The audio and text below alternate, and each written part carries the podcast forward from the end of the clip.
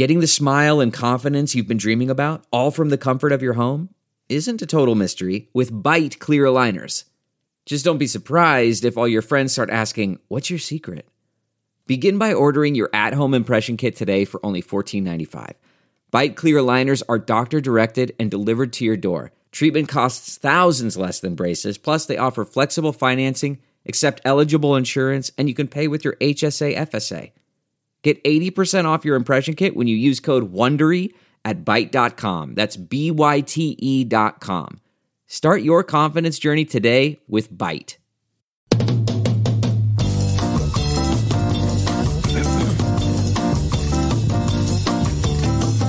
It is Wednesday, June 12th, and live from the Chicago Sun-Times Chicago Reader Studio on Racine Avenue, this is the Ben Joravsky Show.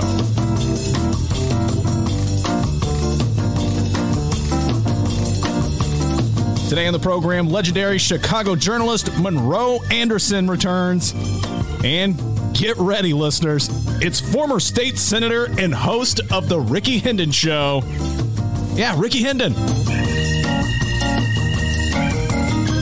And now, host of The Ben Joravsky Show, Chicago Reader columnist, Ben Joravsky. Hello, everybody. Ben Joravsky here. We're calling this High School Wednesday. And here's why. Interesting story in today's papers, not just the Tr- uh, Sun Times, but the Tribune. All right, Can you both of please them. show the listeners the newspaper? Oh, okay. Here's the Tribune, Chicago Tribune. There you go. Here is my beloved bright one, Chicago Sun Times. And by the way, while we're at it, here's the New York Times. See that, downloaders? Here's the Reader. And while we're really at it, who's that millennial guy that w- waited yesterday? Oh, pick one.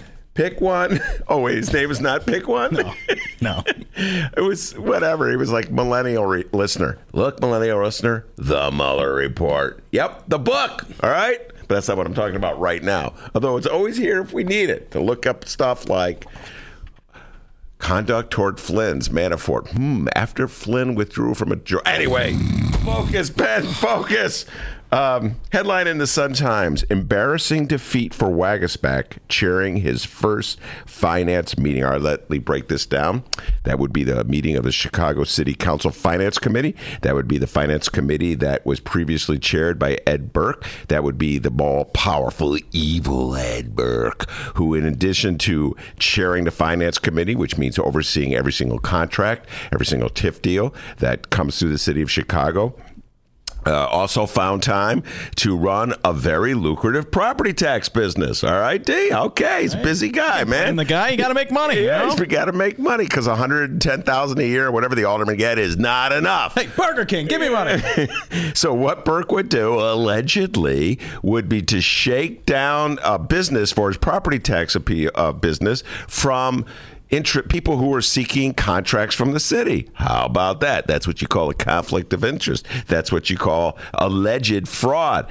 Uh, the feds indicted him. Uh, Mayor Rahm forced Burke to step down as finance committee chair. And when Lori Lightfoot came in, she replaced him with Scott Waguespack. Now, Scott Waguespack, everybody, is about as different from Ed Burke as night from day.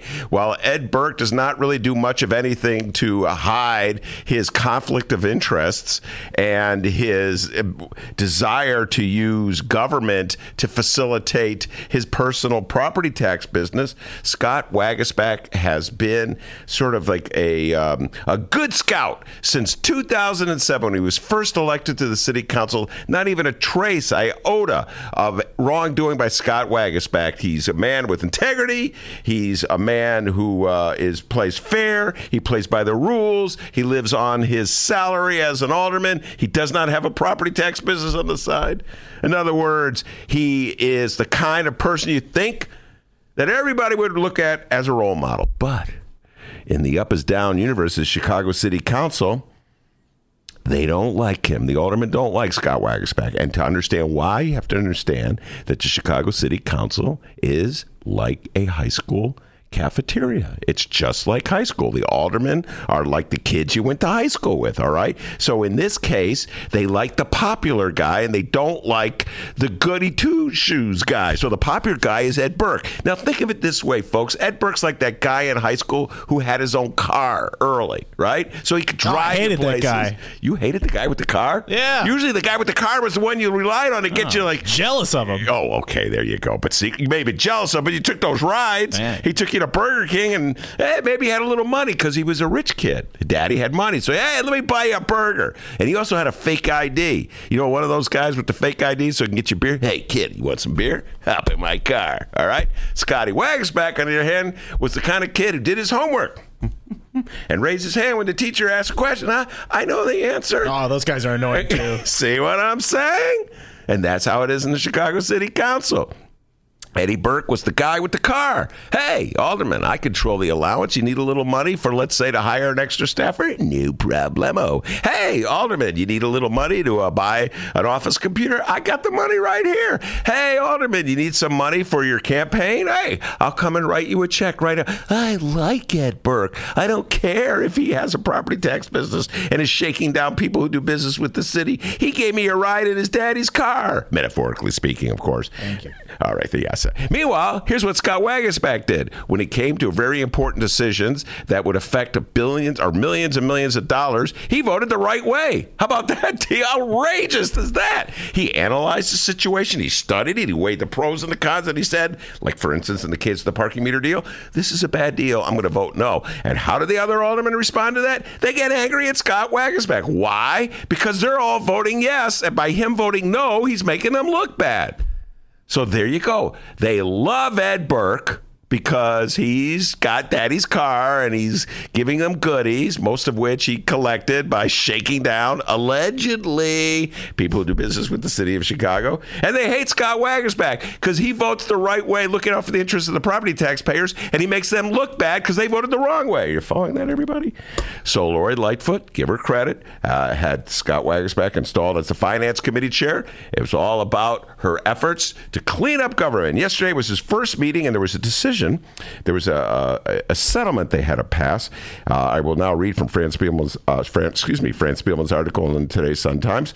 Quote, uh, yesterday's meeting, it, uh, a $3.7 million settlement stemming from a drunken driving accident in River West that left a young woman paralyzed from the waist down.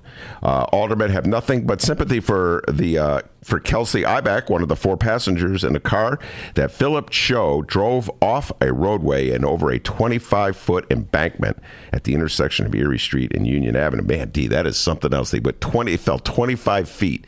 Uh, mm. But the aldermen were furious that beleaguered Chicago taxpayers were left holding the bag for 3.7 million, while the drunken motorist who fled the scene paid roughly 30,000, and the owner of the nightclub that allegedly allegedly overserved Cho was on the hook for over a million. Now I can understand why the alderman would would be furious.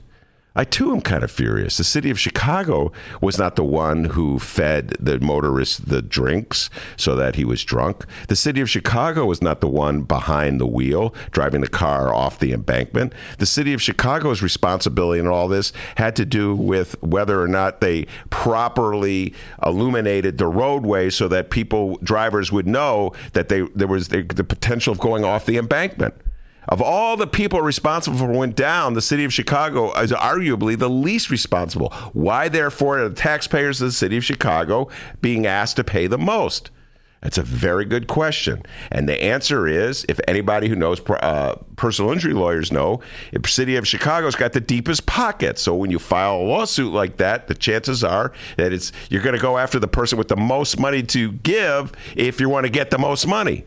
And so they're going after the city of Chicago. Now, the aldermen have a choice. They could, if they want, say no. We would rather we're going to vote no on this settlement, in which case the case goes to court. If they lose in court, you're looking at a settlement. You're looking at a verdict of 25 to 30 million. So Lori Lightfoot is advising the aldermen to basically take the lower amount of money instead of risking a trial that could lead to a 25 million dollar verdict. Take the 3.7 this stuff happens all the time in, in the city of Chicago, people. It happened all the time under uh, Mayor Rahm. It happened all the time under Mayor Daley. And by the way, Ed Burke was the uh, the alderman in charge of the finance committee who appe- who approved all of these settlements, and they just slipped right through with barely a dissent. Oh, maybe some alderman would get up and vent and moan and groan, but they wouldn't vote no. Well, yesterday they voted no, thirteen to eight, I think it was. Uh, and in the aftermath, they said it was outrageous that the city of Chicago would have to pay so much money when they're the least responsible for what went down. And again, like I said, they make a good point, but I have to ask myself: Did they vote? 13 to 8 that way because they took a principled stand to protect the fiduciary interest taxpayers of the city of chicago the same alderman by the way who felt that there was no harm in passing the parking meter deal. Twice did they take that finally take a principled stand? Or did they just take that vote to embarrass scotty the kid they don't like in the cafeteria? You decide chicagoans we got a great show today, everybody. Monroe Anderson will be here. He'll be here about 1.30 talking Trump, Yeah. Trump, Okay. Trump, and Fitness. Fitness.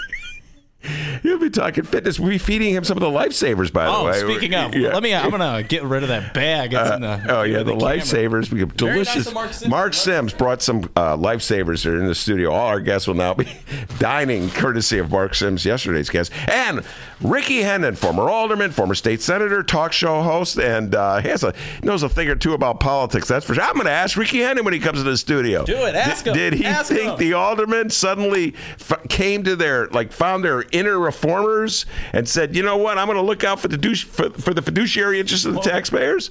Or does he think the aldermen were just trying to embarrass one Scotty Waguespack? So we got a lot of political talk ahead of us with Monroe Anderson and Rickey Hendon. But before we do any of that, it's time for the national news. All right, everybody. My name's Dennis. How's it going? It's the middle of Wednesday. First things first, let's talk about the national news happening this afternoon. Donald Trump Jr., the president's oldest son, he testified in a closed door hearing before the Senate Intelligence Committee today. Before the hearing, he was asked by reporters if he had come to correct his 2017 testimony and responded saying there was, quote, nothing to correct. So the hearing's over. Remember, it was closed doors, so we don't know what the hell happened. But after the hearing, Trump Jr. told reporters, quote, I don't think I changed anything I said because there was nothing to change. I see. no collusion.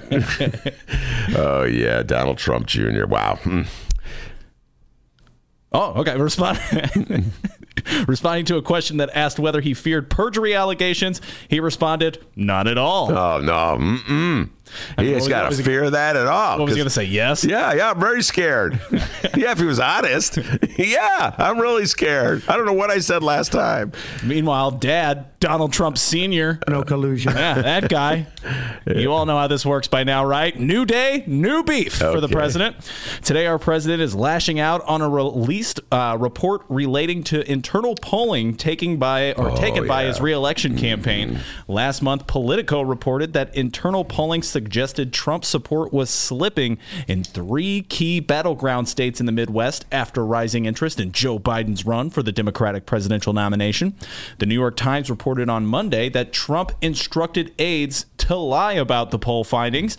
This caused Trump to take to Twitter, obviously, suggesting that these polls never existed in the first place. Obviously, and featured in the tweet were the words uh, like fake news, witch hunt, corrupt media, and uh, full sentences in all caps. Obviously. Yeah, yeah, yeah. Oh, and today the Trump administration has asserted executive privilege on documents related to the 2020 census. The move was yeah. announced just as the House Oversight Committee is about to vote on a motion that would hold Attorney General William Barr and Treasury Secretary Wilbur Ross in contempt of Congress for failure to disclose the documents. Yes, all right. Uh, uh, let's deal with the polls first. Uh, yeah, we talked about this yesterday. There was another poll that the New York Times cited. I think it was an internal White House poll that showed Joe Biden ahead of of um, Trump in like 17 different states. I'm doing this off the top of my head. So uh, let's face. All right, folks, ask yourself: Who do you believe? Do you think the New York Times just made it up? Do you think the New York Times just said, "Well, yeah, we'll just make"? I know what we'll do. We'll wake up today and make up a story. What if we made up the news? Yeah, let's just make up the news. Here's an idea. Yeah. Uh, or do you think Donald Trump is lying? Hmm. New York Times making up news, Donald Trump lying. Hey, we're right back to the debate about the, the city council. City council suddenly finding its uh, its inner do the right thing or just trying to embarrass Scotty Waguespack. Hmm, let's weigh and balance. I would have to say that Donald Trump is making it up as he goes along, uh, and it, that sounds so much like Trump. And by the way, having read the Mueller report. He read that whole thing already, guys. When did you buy it? Uh, I bought it Saturday. I did not actually. All right. Let truth be told, I cannot tell a lie. I am not Donald Trump. I cannot tell a lie. I've not read the whole thing yet. Obviously, uh, how giant that thing is. I'll tell you. Well, it doesn't even have. It's seven hundred and twenty-eight pages. Anyway. Um, I do believe that Donald Trump is lying. I do believe that internal polls show that Donald Trump is losing uh, to uh, Joe Biden and perhaps uh, uh other uh, Democratic candidates as well.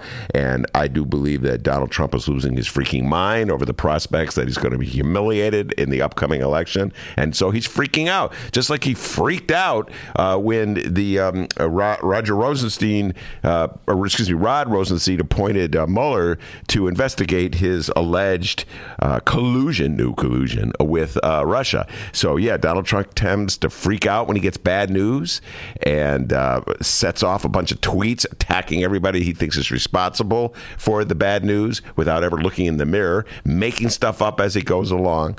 And so uh, that is what I believe in that story, dude. I mean, you say all that, but I mean, no collusion. Yeah, well, it's okay. I mean, no collusion. Valid point. Yeah. Mm-hmm. Trump counselor Kellyanne Conway spoke mm. with reporters at the White House briefly today. Conway was asked for comment on the pending Supreme Court decision on the 2020 census. She said, "quote I think what's happening is that people who are worried that it's constitutional, in fact, to ask a citizenship question on the U.S. Census, are trying to pregame it and get ahead of that by colluding the coverage, and that's unfortunate." Colluding? Yeah. Now they're now that whoa. Now so now there is collusion. Yeah. Oh, okay. It's There's only other side colludes. Uh, this story has been kicked around for a while, folks, and the notion is is that if you ask people whether they're citizens on the census, fewer people will participate in the census. They'll be hiding from census takers. That will decrease the number. Following on this of people who live in blue states, particularly people of Hispanic origin. So it it would be at a disadvantage to the Democrats and an advantage to the Republicans. Now, ask yourself this, folks. If they, do you believe that the Republican Party, if it could, would manipulate the census in order to get a political advantage? I say, given the history of the Republican Party over the last 50 or so years, a resounding yes. Of course they would. You know it too, folks. They do anything to win an election. We've seen that time and time again. Remember Donald John Trump in October of 2016 when he was expecting to lose said, it's rigged. As soon as it won, as soon as he won, he goes, the most decisive triumph of all time. So I don't think the, the Republicans have much credibility on this issue. And the, the big problem for the state of Illinois is that if you um, rig the census so that fewer people participate and we have lower uh, numbers, then there's less. Then, then there's a lower count for the state of Illinois. It means less federal funds for the state of Illinois, fewer representation in uh, fewer congressional districts, less representation in Congress. So there are practical consequences uh, for rigging the census, and uh, most of those uh, practical consequences benefit the Republicans. Our new millennial friend Kyle is on the live stream. He oh, is that the guy? Yes, he Kyle. Just, he just now joined. He's he says here I'm looking, but I don't see the print copy of the Mueller report. Ben was going to show the camera from yesterday. Uh, ben, get why don't you get up from your chair and just put it right in the camera just to show him that says that the Mueller report. We're not lying here, all right? He bought this thing. Yeah, there's no Donald Trump. There's, there's no. Look at that. There you go. Mueller report. Show him how many pages it is.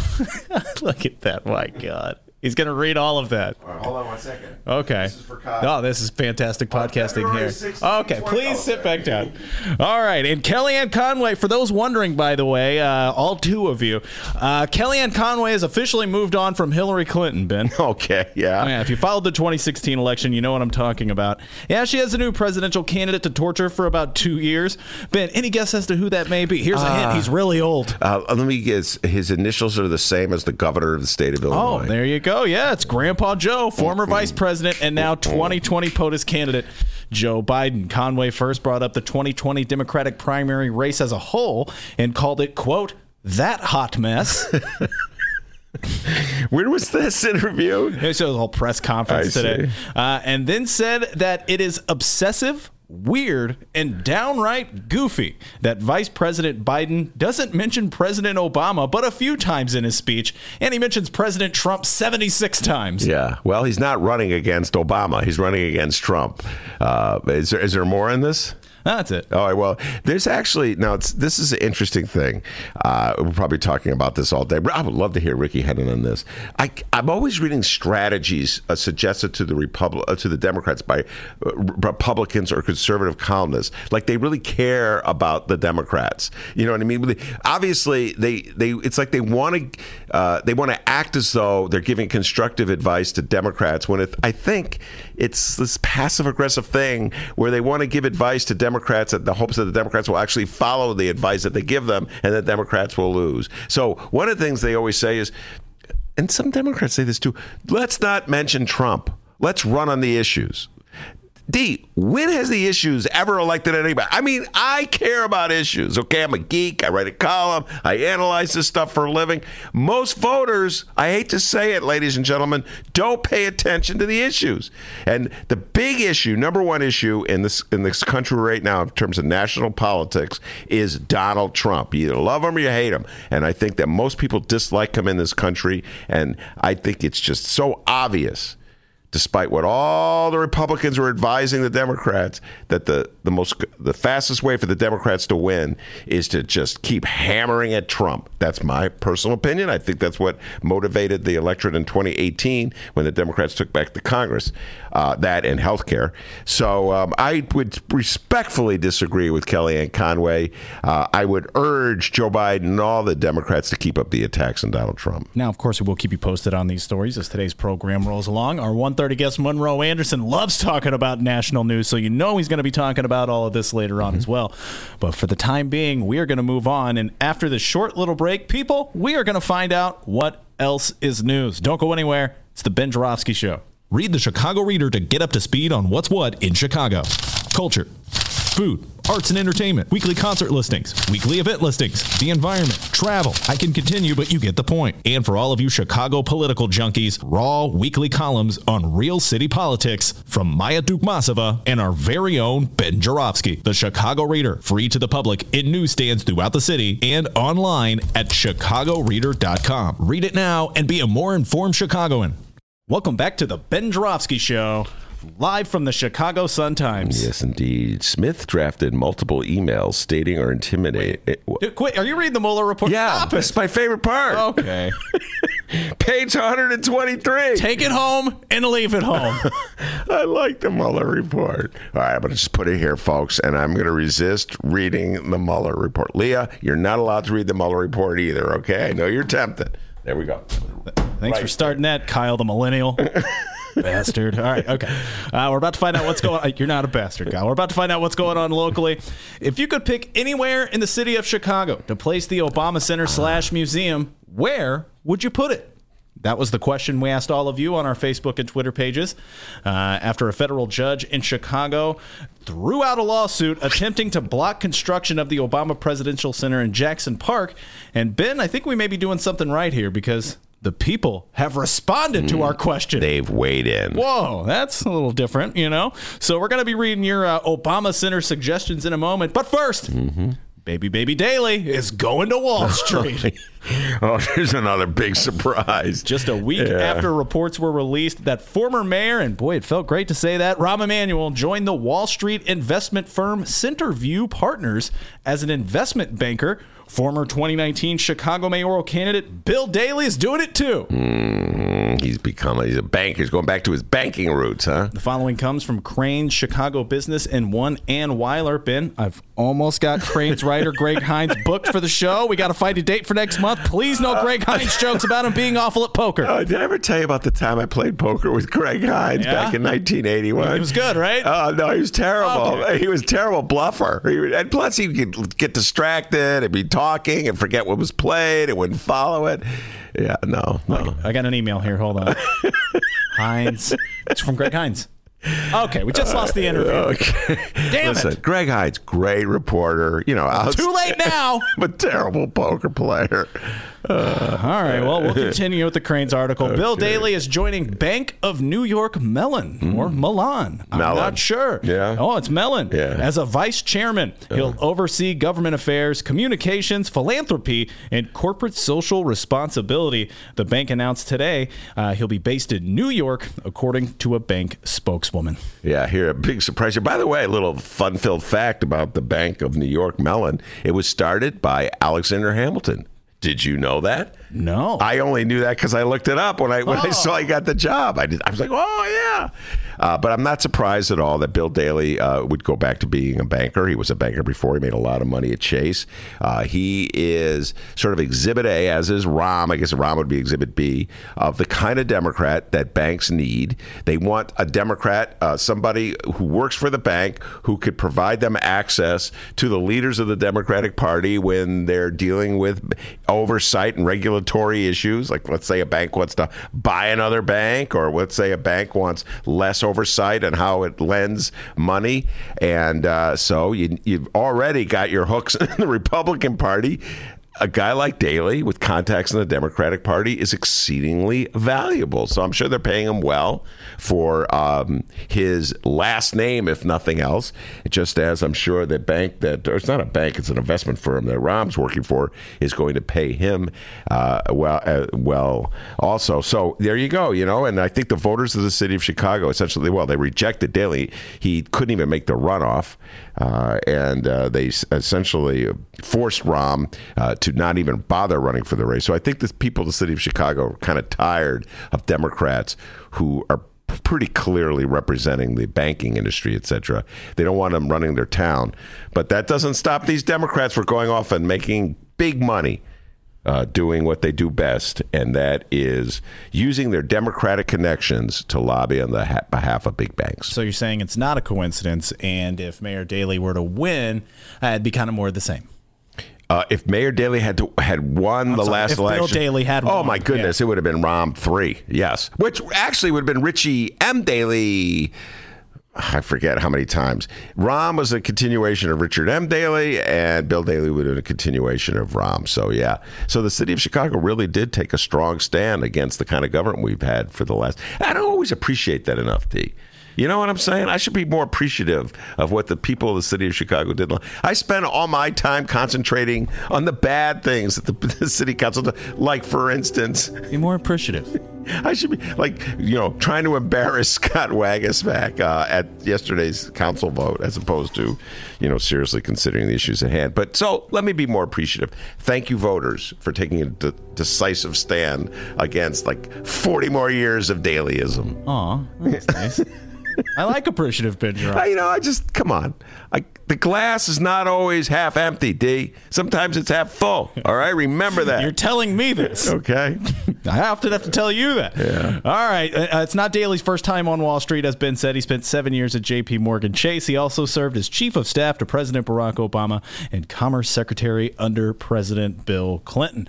All right. Now it's time to read your Obama Center suggestions. Okay. Once again, the question: If you could pick anywhere in the city of Chicago to place the Obama Center slash museum, where would you put it? Head over to our Facebook or Twitter page and leave us your suggestion at Benny J Show, B E N N Y, the letter J Show.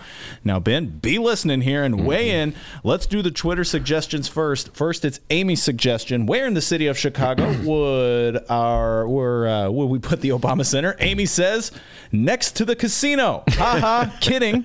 Michael Reese. It's an easy fix, community uh, revitalization and preservation of historic parkland for all to enjoy. No reason we should, we should be selling off our public assets.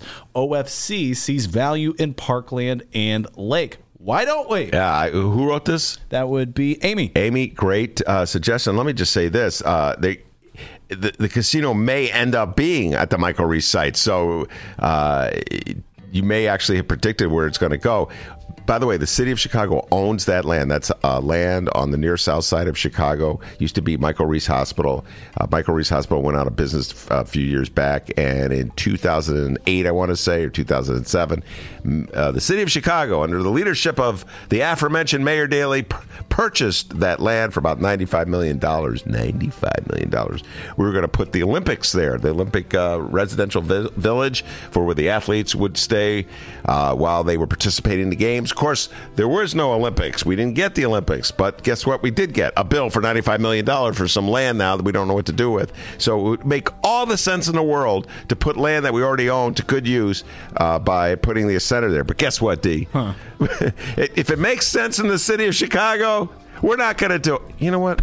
Didn't I say I was going to look at the glass? That's what I'm telling Hold you. Hold on, let me let me take a drink of water. Okay, sure. Having had that drink, the glass is not even half filled.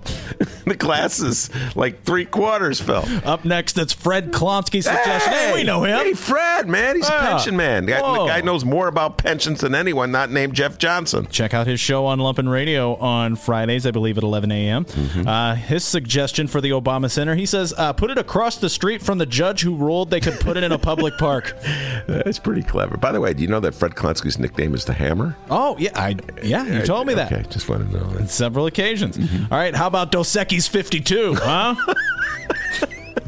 Dos Equis 52 leaves us a stoic suggestion Oh, on Twitter for the location of the Obama Center.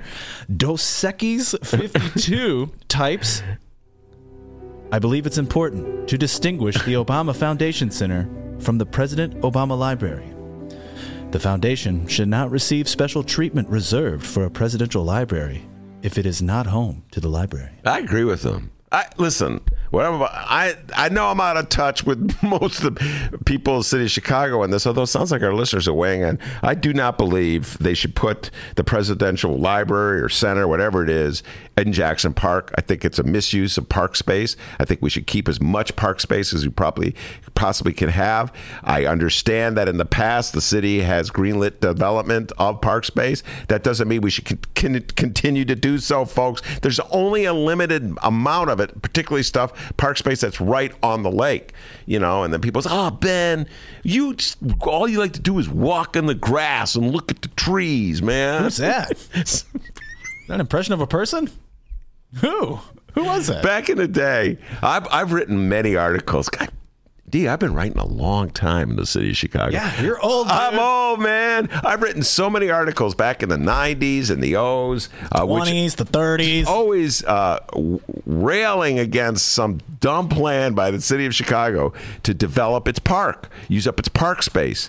I remember doing fighting against Latin School. They wanted to put a soccer field in Lincoln Park, and um, Monroe just walked in with an umbrella. Looks like it's raining outside. yeah, didn't you are on top of it today. so I'm always railing about this, that, the other thing. And every time I did this back in the 90s and the O's, some, you know, a, a Daley supporter would go, oh, Ben, all you care about is birds. Now, who is that?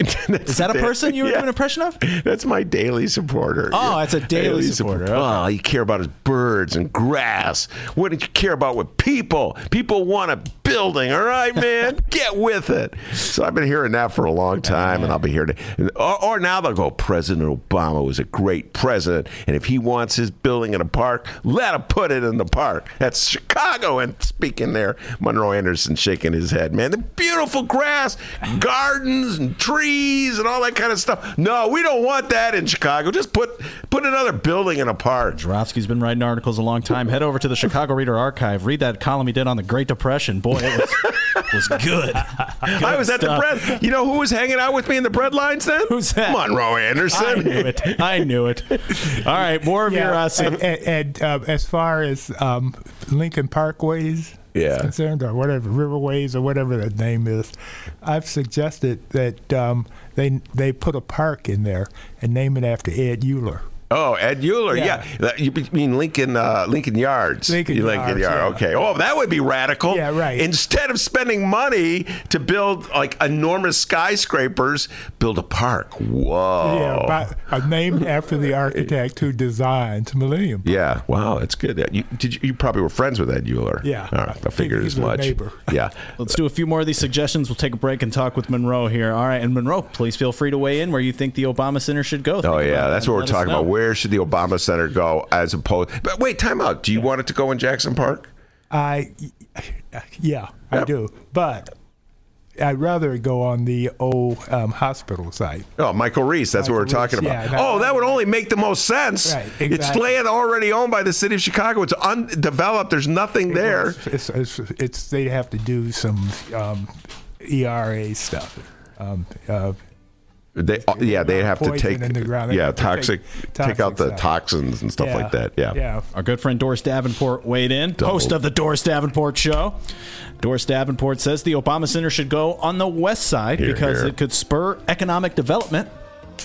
A perfect tweet from Doris. Uh, I'm with Doris 100%. I Doris, I want you to know, speaking of many columns I've written over the years, I lost that fight about, I want to say, what was it, uh, s- five years ago, whenever this issue was uh, first being raised, about 2014, 2015.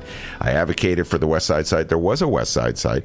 Uh, I think like a. t- Roosevelt and Kostner were a huge vacant land that had been a dumping site where the city of Chicago and the feds were looking the other way while they were dumping huge mounds of garbage in a residential area. Yeah, right. So that shows what you think about our president.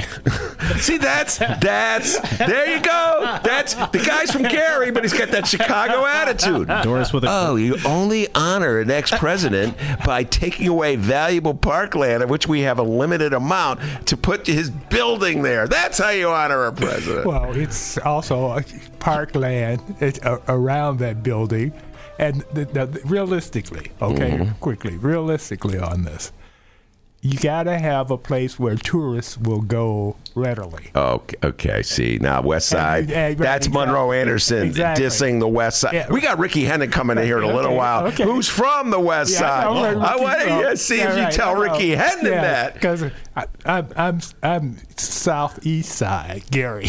Yes, you're southeast. Let's put. Hey, here we go. Let's put it in Gary. Why not? Uh, and, uh, Barack Obama, by the way, got his start as a community organizer in the city of Chicago. He would not have been. Uh, he, I don't think he would believe it would be an insult to his legacy to put the Obama Center uh, on the west side of Chicago. Just saying. He was a community leader in Roseland, not uh, on the west side. All right, I'll cut a deal with you. I'll put it in Roseland. There we go. We just cut a deal. Nice. Cutting deals on the Ben Joravsky show. Doris, the last uh, suggestion you gave, excellent suggestion. Gave an equally logical reason for it as well. The next person who left a suggestion could really learn a thing or two from Doris Davenport. At Fokker RN529. Whoa. At Fokker that just RN529. rolls off your uh, tongue. Yeah, I know. The, the suggestion for the Obama Center, where should it go? Uh, this person put Hillary's Hillary's butt. Okay. Our next suggestion comes from John. John says Washington Park site would have had direct green line access and probably no need to chop up existing streets. Where, where did he say? Washington Park. Uh, see, I got my, no, I got my issues with Washington Park too. In fact, Rickey will be with me hundred percent. Rickey was one of the only guys in the city of Chicago, Monroe, who agreed with me that it was lunacy to put the Olympic Stadium in Washington Park because Washington Park was a widely used park on the south side of Chicago for things like softball, uh, foot tag football, Yeah. tennis, you know, kite flying, walking and looking at the birds, that kind of thing. People using a park, and uh, the city of Chicago was going to put a big stadium in there for Yeah, the. no, I, I I disagree with that too. yeah, so I don't know. See, I, I like the site they've chosen, except I think it's they need to figure out the traffic. With what is that, Cornell Street? They're gonna. They're going to close down uh, Cornell Street, the street that goes that cuts through Right. the park right now. Exactly. Um, and that's criminal. They, they need to either have a drive over or an under something. You know under, what? Which It's- is more expensive. but yeah, but you. I, I you cut the deal with you, Roseland. Roseland. Put it in Okay. Roseland, far south, close to Gary, so when you're driving to visit your family, you can stop. and um, the, and, and, and, and the routine shootings that occur over there. Stop it! Stop it! Stop it. tourists go, oh, let's go have a Westworld adventure. The tourists will go to Roseland, build it, and they will come. And by the way, I, it's why is it? It's supposed to be a tourist site. I thought it was supposed to be a place for like scholars who are looking to research. Isn't that what a, a li- No, Oh, it's not even a real library. It doesn't have books. it's, it's uh, more like a community uh, center. I see. Okay. And there you are. The Roseland could use a community center. All right. Just like that, you're now in the know of what's going on locally, and now you will have an answer the next time someone asks you, hey, what else is news? All right. Let me tell you something, young man. Okay, tell me. Something that Kyle the Millennial, Oh, hey, Kyle, what's up, dude? Dos Equis 52, and Bong hits for Birdie. Remember? Bong Hits, what's up? Do you still listen to the show? He used to listen to our old show. This is for you, Bong Hits. remember. But we may have lost bong hits somewhere. You know, for, with all those bong hits, he doesn't learn how to download, listen to a podcast. Now, now you're putting marijuana in a negative light, Ben Joravsky.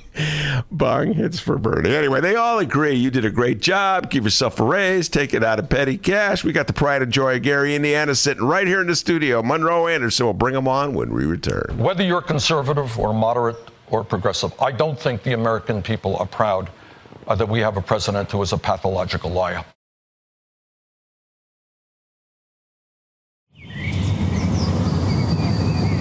Today's Ben Joravsky Show was brought to you in part by Chicago Architecture Center. See the city from a whole new angle on a Chicago Architecture Center tour. With more than 85 tours to choose from, there are endless stories to discover. Book your tour at architecture.org slash tours. Now, if you'll excuse me, I'm on a tour.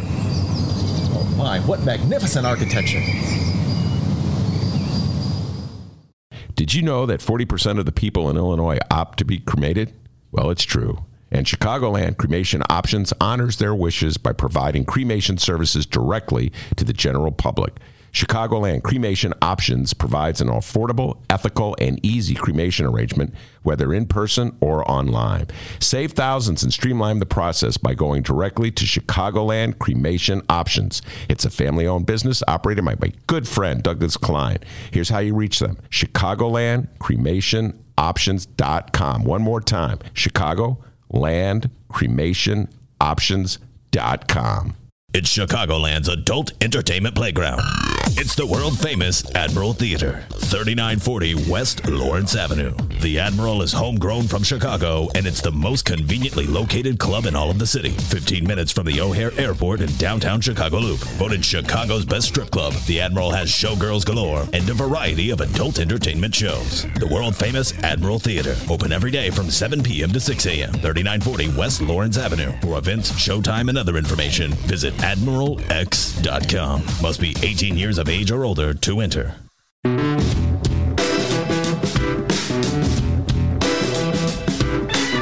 Commercial break over. Welcome back to the Ben Joravsky Show. Yes, indeed. We're uh, back in the studio. Monroe Anderson here, and every day, uh, every Wednesday, Monroe comes on. Midweeks with Monroe. Monroe midweeks it used to be called Monroe Monday.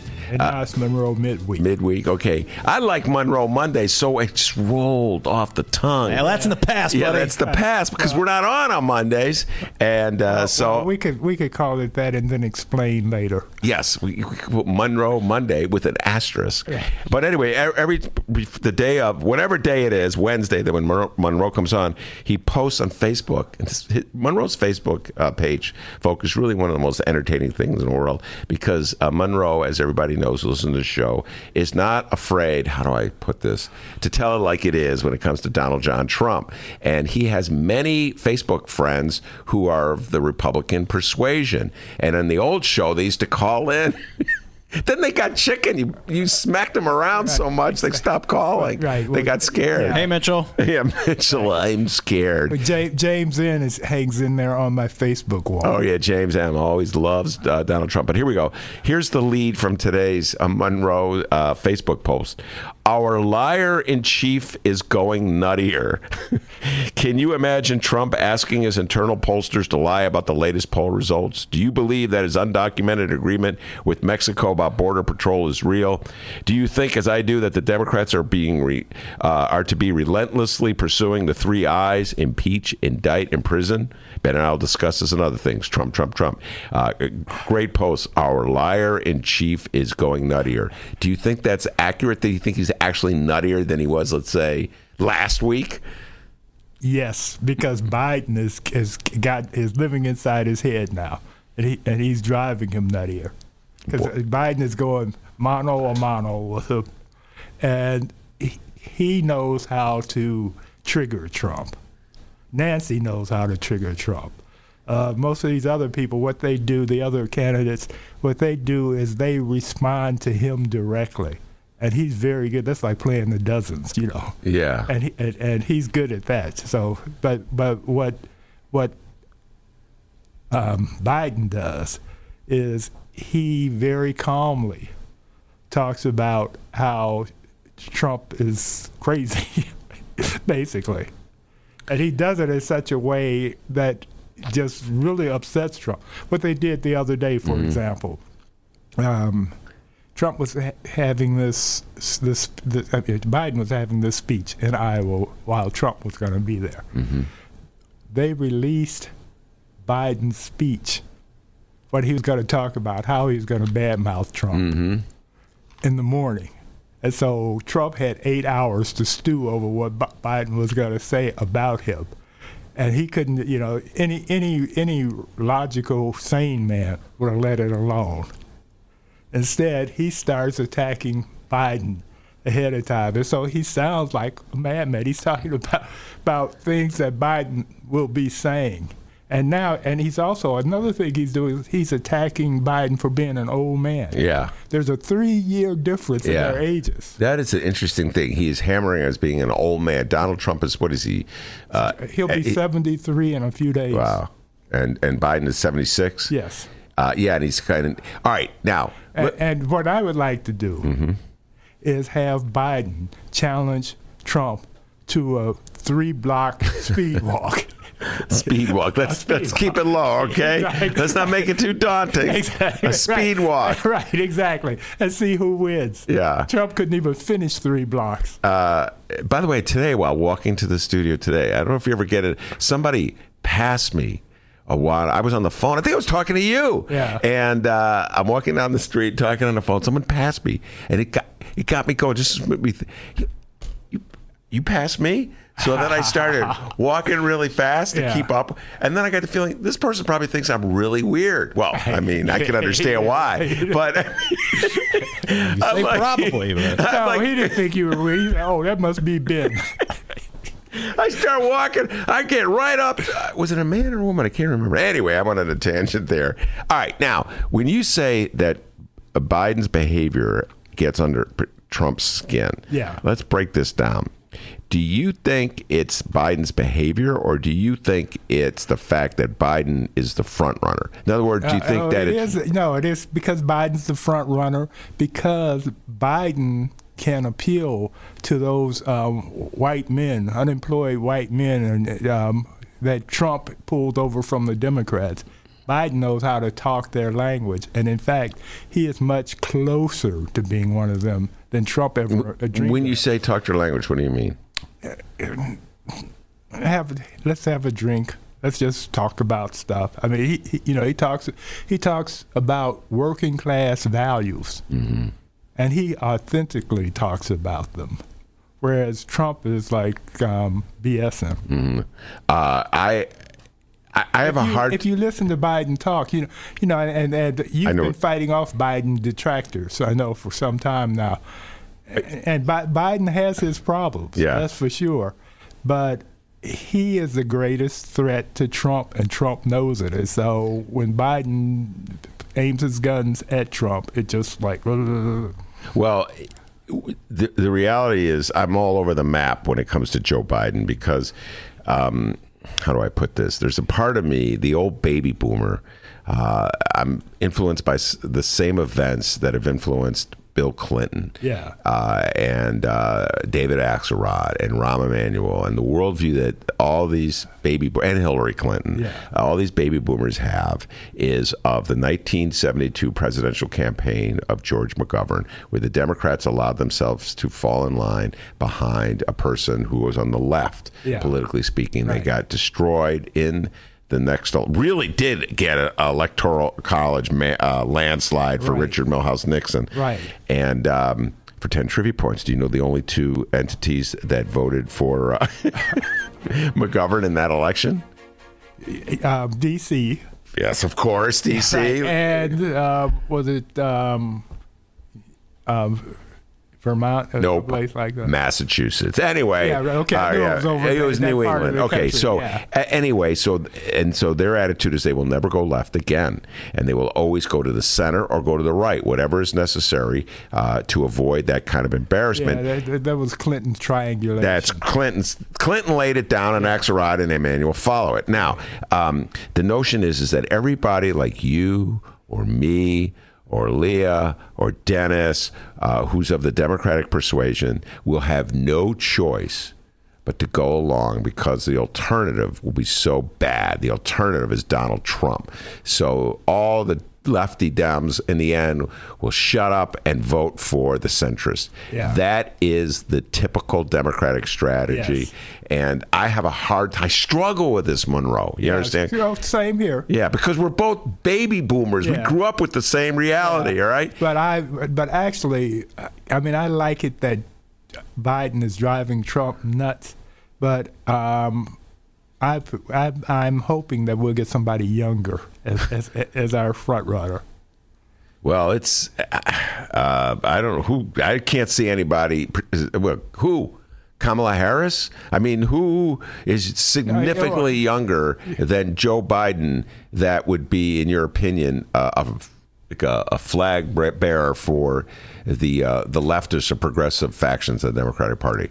Um, Can't think of anybody right now. Bernie Sanders is even older than Biden, yeah, Trump. well, Elizabeth Warren, Warren's a few years younger, yeah, I'm- about five years younger. Yeah. So by Trump standards, she's younger than Trump. So by Trump standards, she's Okay, she's, a babe in the woods. Okay, Yeah, right. uh, so I don't know. Young people, look, young people running for president right now. that- Buttigieg is the youngest, but he is um, he's he's he's sort of middle road. he, I would take sort of out of that sentence, and I, I, am convinced that uh, Buttigieg will not be able to win a Democratic primary. His relations with black voters in South Bend, Indiana, is very problematic, know. and I do not see how he can get through the the southern states where uh, black people are what. Forty percent of the Yeah. Democratic Party, or Yeah, fifty no, percent. Kam- you know. Kamala and, and Booker will have him for lunch. Yeah, I think Joe Biden will. Yeah. What's your sense about that? What's your sense of oh, the black vote, Bi- Joe Biden? Biden has the highest percentage of the black vote of anybody right now, but that's because of his Obama connection. You know, he's Ob- Obama's best bud. Yeah, he was his uh, wingman for Yeah, all those years. Exactly. Exactly. Uh, so, do you, so do you think that that that Joe Biden has generally, uh, uh, genuinely gotten into Donald Trump's head, or do you think it's just like I said, a strategic thing where Donald Trump's just going after the front runner? No, he's he's in he's he's in Trump's head. They, they um, Trump Trump is an actor, as we know, a, a bad actor, but an actor. And besides pretending that he's not concerned about the polling and the fact that there are five, four or five Democrats who are beating him, he's losing in Texas, for an example. Talk about that. I, I, I've you've said that to me. I've not seen the actual poll. Yeah. What was it? What poll are you citing? um, um, uh, Omnipiec. Mm-hmm. Yeah, the Omnipiec poll it just just came out yesterday. And it was uh, was it Donald Trump against Biden alone, or was No, it was it was Donald Trump. They it, they they, they polled in 17 states, and Biden overall was 13 points ahead. of Trump. Trump in all the states when you add it all, all together? the states. But in every state, Biden of the 17, Biden beat Trump by a significant amount, and um, the, several of the other Democrats beat him too. Warren, I mean, you just go down the top the top ones, and they were beating him by lesser amounts, but they were beating him as well. Now, those of us who are still um, recoiling from Yeah. what happened in 2016, we have the jitters, and we go, you can't trust the polls Yes. because they're they're these um, Trump people who are ashamed to, to admit that they're going to vote for Trump, but when the time comes, they will. Yes. Yeah, that's a, that's another prevailing uh, view of Democrats. Do you buy that? Uh, yeah, but um, not as much as as you know. The thing is, lightning struck in 2016, and so now. Uh, whenever it rains, the Democrats worry about getting struck by lightning. But there's no thunder and lightning; it's just wet. Yeah. You know, but they're going, oh, we got hit once, so we might get struck by lightning again. He's he's not going to win. Well, Monroe, I believe that this current generation of Democrats is Yeah. experiencing, uh, in the aftermath of 2016, an equivalent of what I just described that the baby boomers experienced in 1972.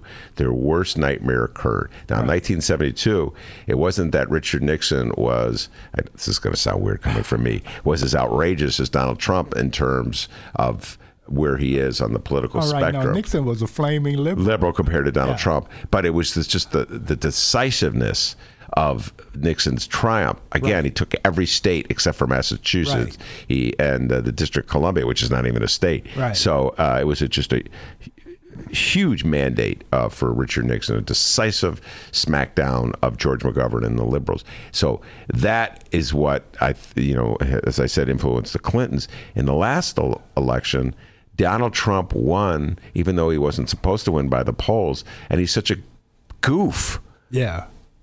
and and he's just. I don't he think. won. No, see, this is the thing is we we're too focused on that. He won by eighty-eight thousand votes Mm-hmm. in three states, out of more than hundred and twenty-five million votes cast. When you do the math on that, it, he won. He he won the presidency by point zero zero one something like that. Uh, and that was because blacks didn't come out to vote, or, or the vote was suppressed in those states.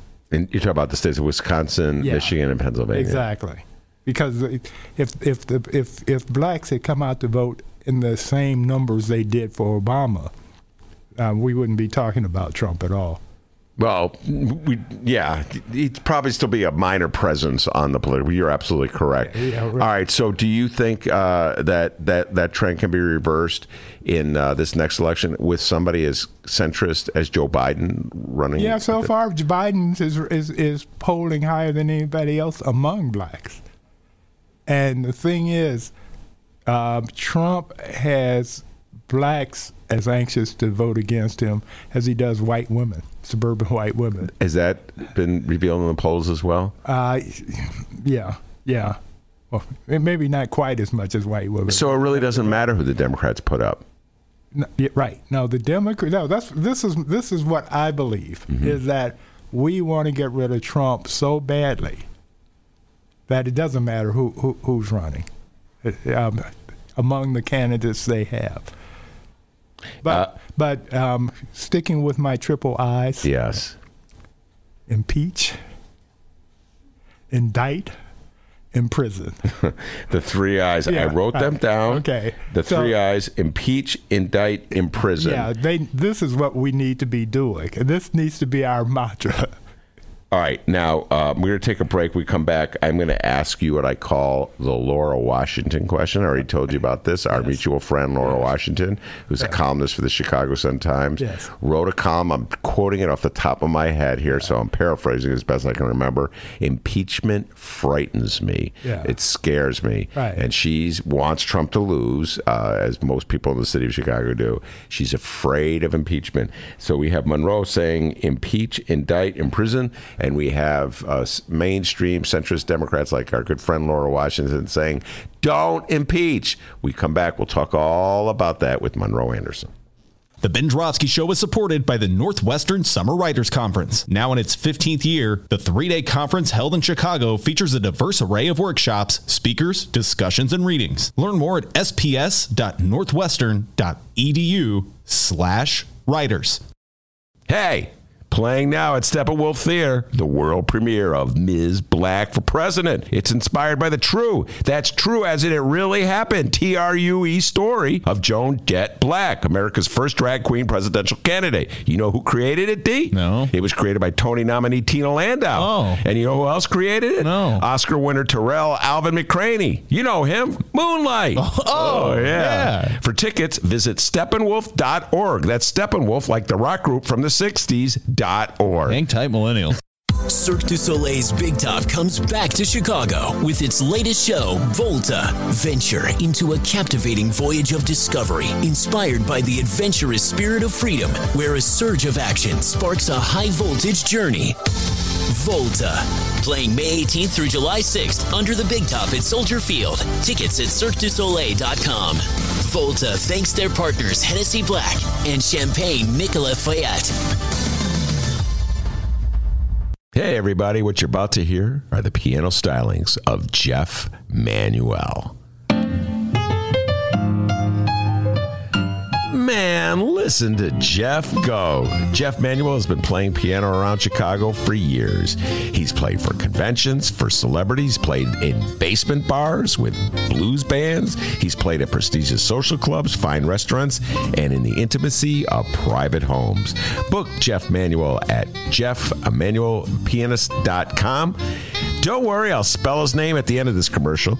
You know what Chicago Magazine said? They said that Jeff Manuel is, quote, as comfortable with Chopin as he is with Cole Porter. He's excellent and his performance is joyous. He offers an elegant stream of compositions and interpretations that entertains the mind but won't hurt the ears. To hear more of Jeff Manuel's work and to book Jeff for your next event, go to jeffmanuelpianist.com. I'm going to spell it out for you, people. J E F F M as in Mary, A N as in Nancy, U E L P I A N I S T dot com. Take it away, Jeff Manuel.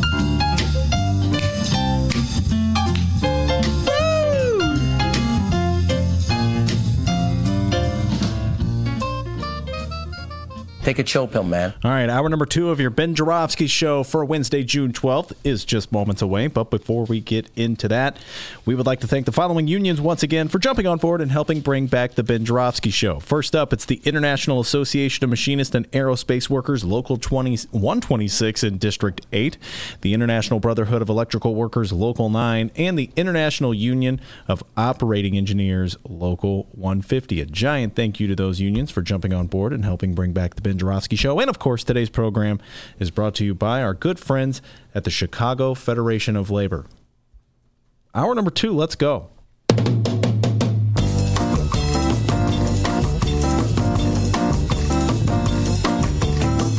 It is Wednesday, June 12th, and live from the Chicago Sun-Times Chicago Reader Studio on Racine Avenue, this is the Ben Joravsky Show.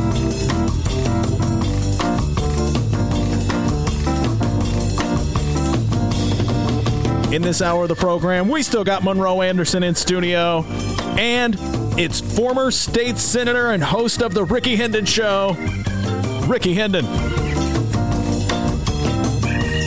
And now your host, Chicago Reader columnist, Ben Joravsky. Yes, indeed. Rickey Hendon's on his way. Monroe Anderson's in the studio. We're talking Trump, Trump, Trump, and Trump.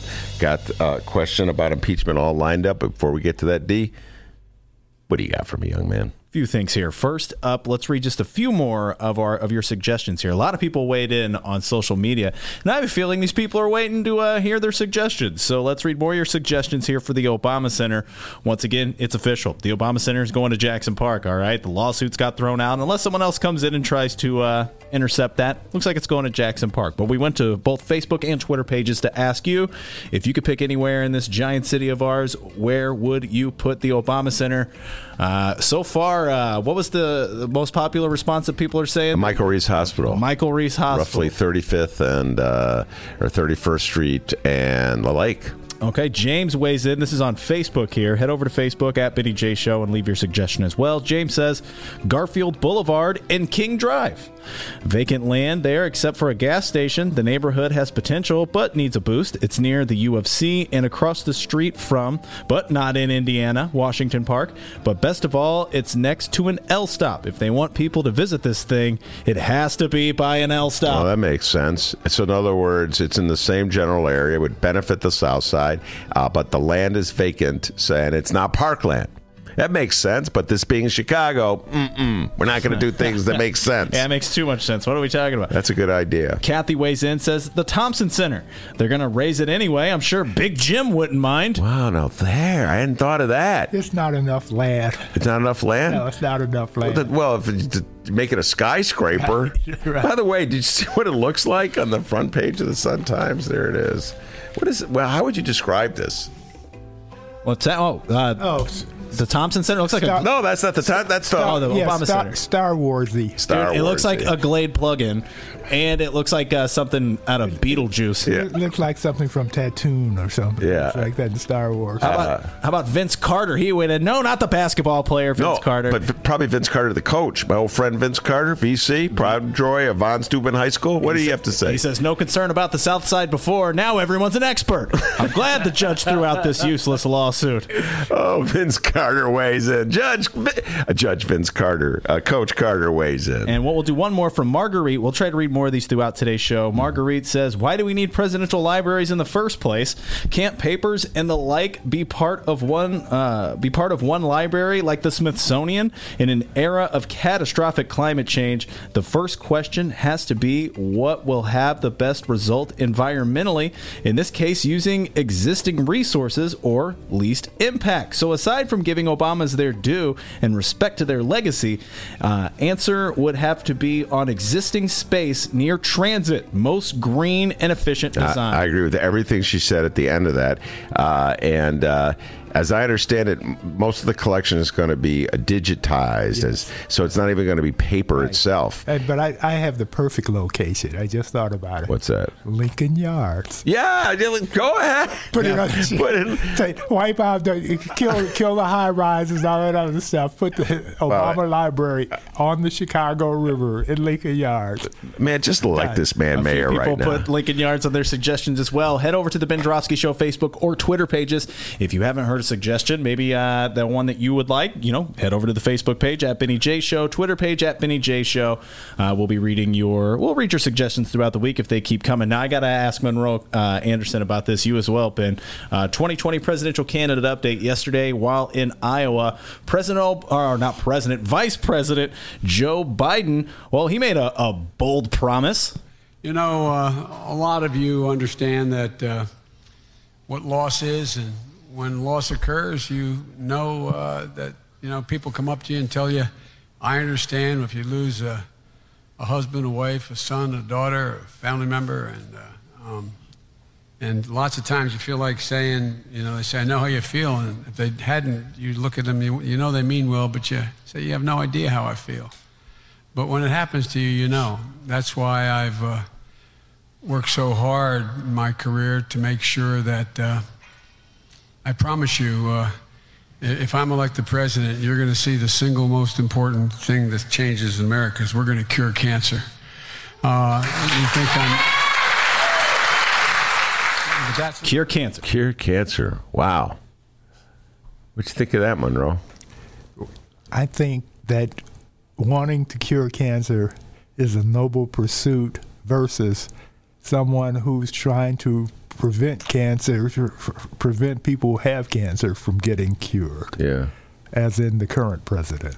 Yeah. He's been killing Obamacare, Yeah. strangling Obamacare. Absolutely, I hadn't thought of that one.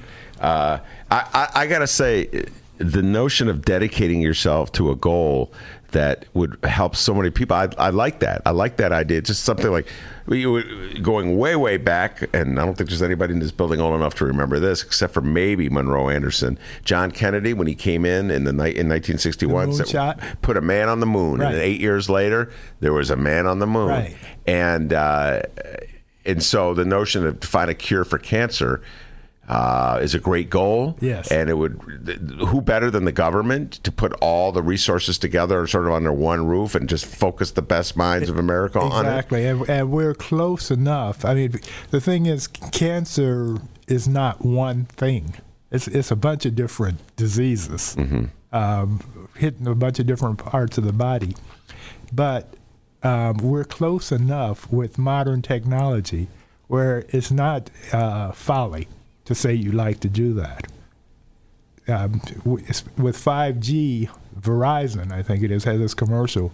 that with 5G, um, they can look at, at the cancer um, through technology and get very specific to where it is and, and um, cut it out instead of just taking out big lumps of things. They can do it a lot quicker. And, and then there's also, they have um, various um, elements, scientific elements, where they find the cancer and they shoot it, Mm-hmm. shoot something in the body that goes to that part of the body and kills the cancer. Well, I think uh, I, I want to. I think you're pr- you're probably right that we're closer uh, to at least limiting the different kinds of camp- or cancers uh, than we probably realize. But I also think that what uh, Joe Biden is doing is he's re- again it's a contrast to Trump. He's thinking of a goal that absolutely everyone, even a Republicans, Right. Could get united behind. Oh, you know what. I'm saying? No, Donald Trump every, is almost everybody has someone who's been touched by cancer. Yeah. They either know them or their family members Right. or they are they, they have it themselves. Yeah. So he's looking for some goal, some project, some commitment that everybody could get behind, that nobody could conceivably possibly oppose. Although I guarantee you, Oh, there will be. There'll be- no, no. Uh, st- this just Steph, Stephanie Trussell, this this right wing black woman Mm-hmm. who has her own radio show on WLS. I was on there last weekend, I think, or weekend before. Anyway, on Facebook, she sort of scoffed at it. You know, it's like, ha ha ha. He's um, uh, Biden is saying he can, he's going to cure cancer. You know, like it's a joke. But that w- when when Kennedy talked about going to the moon, people didn't take that seriously Yeah. at the time. well, it's it is a um, it's interesting to mock the notion of curing cancer. Now, did you do you notice how he said it? I don't know if you were listening to his the way uh, when I was listening to Joe Biden there, I was listen thinking about what you just said. He has a way of appealing to people, Right. Uh, and I was listening. He also is very how do I put it in contrast to Trump? He's very deliberate, Right. And this is what Trump makes fun of him. He calls him Sleepy Joe. Yeah. He's tired. Right. He doesn't speak with great. It's almost as though like Joe Biden is always trying to convince you that he's speaking imp- uh, impromptu from his heart. Yeah. and so that gets him to slow down and. Uh, Well, you know, yeah, measure. Yeah, no, I had this because I saw K- Kellyanne on TV this morning lying. Kellyanne Conway. Yeah, t- Kellyanne Conway. Yeah. She was lying, and and I was telling Joyce that the uh, Kellyanne Conway is Trump's rapid fire liar, whereas Sandra uh, Saunders, uh, uh, God, what's her first name? It's press secretary. Sarah. Sarah Saunders is his slow mo liar. And Trump is a liar at all speeds. Uh, and uh, so, but but uh, Joe Biden is a, a great contrast because he's got that deliberate Yeah, style. yeah, right. No, that's what I'm talking about Yeah. with styles. Yeah. Yeah, yeah. And, and, and for the most part, he, as, as, he tells the truth. Joe Biden. Joe, Joe Biden tells the truth. Now, now it's an occupational hazard. Uh, for politicians Yeah. always tell the truth, so they they they have to. Well, I think Joe Biden is what the type of politician that can like uh, shade the truth or Yeah, shave off the truth or just. exactly. Uh, he's uh, uh, Dennis and I used to talk about this all the time. We would listen to responses that politicians would make to direct questions, Yeah. and and watch how they kind of just avoid the question. Oh, that's or, called it's called bridging. Bridging, yeah. right. Where you you you you you you sort of answer the question, but then you move on and talk about what you Yeah. want to talk And about. And uh, Well, I was just gonna say it seemed like that statement was a good statement, but that was like it should have been like the beginning. It should have been I'm gonna cure cancer, which is why I have like a nas- national health care plan. You know what I mean? How are you gonna pay for it? yeah, well, It just seems I'm gonna cure cancer. yeah, but Bye. yeah, Well, we're we're at we're Trump has has j- jumped the deficit up to so many trillion dollars now. I mean, it's it's a record amount of debt. By the way, did he say he did not say quote I'm going to cure cancer, right? Let's play that play that back just Play to it one make more sure. time. I think he did Yeah. say he was going to cure cancer. Yeah, yeah, I think he did. He actually said I Joe Biden am going to cure cancer. like I said, which is a good setup, but you know how, and uh, you know it seems like that'd be a good way to talk about a health plan. You know, uh, a lot of you understand that uh, I feel. Fast forward. When it happens Yeah. to you, you know. That's why I've uh, worked so hard in my career to make sure that uh, I promise you, uh, if I'm elected president, you're going to see the single most important thing that changes in America is we're going to cure cancer. Okay, we're Uh, you think that- We're gonna We gotta- cure. Oh, and, and you know that um, Obama put him in charge of curing cancer before Yeah. the last couple of years in in their term. But see, that's why the pronoun was so important. Instead Yeah. of Donald Trump would have said, "I'm going to Oh, do yeah, this. right. I'm the person Oh, that can," right. and and Joe Biden is trying to make a different appeal. He's trying to say, "We're all in this together, right. so we together." Well, see, Trump is the cancer, so he's going cure the metaphorical cancer. No collusion. No collusion, indeed. Uh, but uh, yeah, no, the specifics, Dennis, is absolutely correct. They're nowhere near to be found. And again, we'll go back to this. I got my whole list here, my cheat sheet of uh, Elizabeth Warren uh, uh, proposals and policies. Again, people in this country, it's not it, strategically. It's not always considered a good idea for politicians to get detailed with how they're going to pay for things, what they're going to do But exactly. it's working for her. It's wor- working. She's moved up in the polls dramatically. Well, we'll see. And it's working because she has this. I, I have a plan for that. No, I, I, I, and c- considering that Trump has no plan for anything except enriching himself and his family and his buds, then that's a refreshing idea. all right. Now, uh, before we go to uh, Elizabeth Warren and her plan, uh, let's get to the what I call the Laura Washington quote. Laura Washington, our good friend, uh, the columnist for the Chicago Sun Times, said she was afraid of impeachment. She's speaking as a person who wants the Democrats to win, and this ties in. The, into the notion that if the Democrats push too fast, too hard on impeachment, Monroe Anderson, they'll just uh, play to Donald Trump's uh, hand, and that will turn middle America against the Democrats. This is the theory because they will look too political. And so middle America will go to a guy who is way political. Right now, this that's a very silly concept, and and a lot of Democrats. You know, I've- nothing against our friend Laura, but a lot of Democrats have that fear. And okay, first of all, we should have started the impeachment inquiry a month ago. Mm-hmm. After the Mueller report came out, we should have started it then. But okay, we've feet have been dragged, hands have been r- wrung. Mm-hmm. So, but it's time to act, because what we do is you put these witnesses, fact witnesses, not people like John Dean, who's a historical witness, but an actual. You bring in the fact witnesses, and you let them tell the story. And while only 3% of Americans have read the Mueller report, many, many, many more will watch the TV um, investigations about it. They will learn the facts. You know, when when when um, Democrats in Congress talk about how when they're out on the campaign trail, nobody brings up impeachment. They bring up the bread and butter issues. Mm-hmm. That's because they don't know enough about it to bring it up. If they're seeing it on TV and all the atrocious things Trump has done day in and day out, they will be bringing up impeachment. All right, now let me play devil's eh, advocate eh, with you. Okay, okay. One, one other Yeah. thing though, Laurence Tribe, who is a Harvard law professor Mm-hmm. who taught both Obama and Roberts, Chief Justice Roberts, he says that the Democrats should impeach Trump, bring it up the House, and impeach him, and then don't even talk about giving it to the Senate, but let it stand. He says the House is is uh, a body in and of its own a power, and so it can impeach him as in an indictment, and then let and then let Trump run on the fact that the House impeached him and see how well that serves him. Wow, hadn't even thought of that one. In other words, by the way, Rickey Hendon has joined us. The great Who? Rickey Hendon. Who? Uh, who? Who's who? Who? Ri- Hollywood. Monroe, what's up, man? What's going on? I know you know damn well you voted for Trump.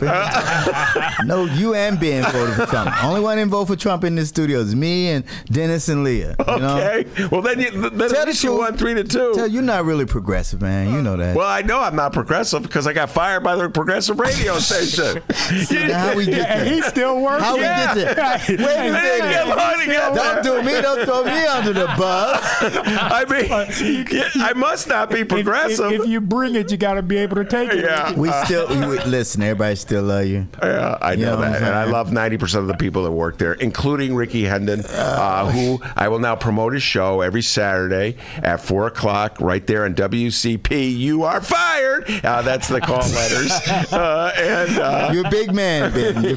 It's a great show, and I love it. Ben, uh, hey, do we get to do Joravsky Theater today? I'd like to screw up some of your scripts. You know I Uh, mean? yeah, okay. We're not going to do Ben Joravsky Theater. Why am I here? Uh, all right, let, us just get you in on this conversation before we go to break and uh, change uh, the topic here. But the topic we were discussing when you came in, there was a column written in the Sun Times about a week ago by uh, our good friend Laura Washington, and uh, in that column, she said that she is afraid. I'm doing paraphrasing uh-huh. here, Rickey. I don't have the column in front of me of impeachment as a Democrat. She's afraid of it. She's concerned that an impeachment move by the Democrats right now would play into Trump's hand and would uh, lead to him getting reelected because it would inflame, fire up his supporters, and turn off middle America, the part of the voting population that could go Democrat or. Republican. Independents, that's what we call them, I suppose. Uh, so, uh, what is your general thought when you hear that? Well, um, two. I have two trains of thought. Monroe will appreciate this. As a former Democratic ward committeeman, I want to run against Trump. I want to run against Trump. I don't give a damn what nobody say. We can beat Donald Trump. Donald Duck could beat Donald Trump. Monroe Anderson could beat Sure could. beat his ass. I mean, just you know what I mean. So why impeach the guy and get him out of there? Say you're successful, and then mm-hmm. you got to run against Pence. Think about Oh, it. Monroe Anderson could beat. yeah. Well, by the way, they I, would mean, not I be. think Pence would be tougher than Donald Trump. I really do. the do. reason Pence is vice president is because he wasn't going to get reelected governor of Indiana. And Perhaps you're right, but you know, a prophet is not honored in their own home. He might have lost in Indiana, but I think Pence is tougher than Trump. I think anybody in the Republican Party would be tougher than Trump because the diehard Democrats actually truly hate this man. I mean, truly hate this man. The African American community cannot stand Donald Trump.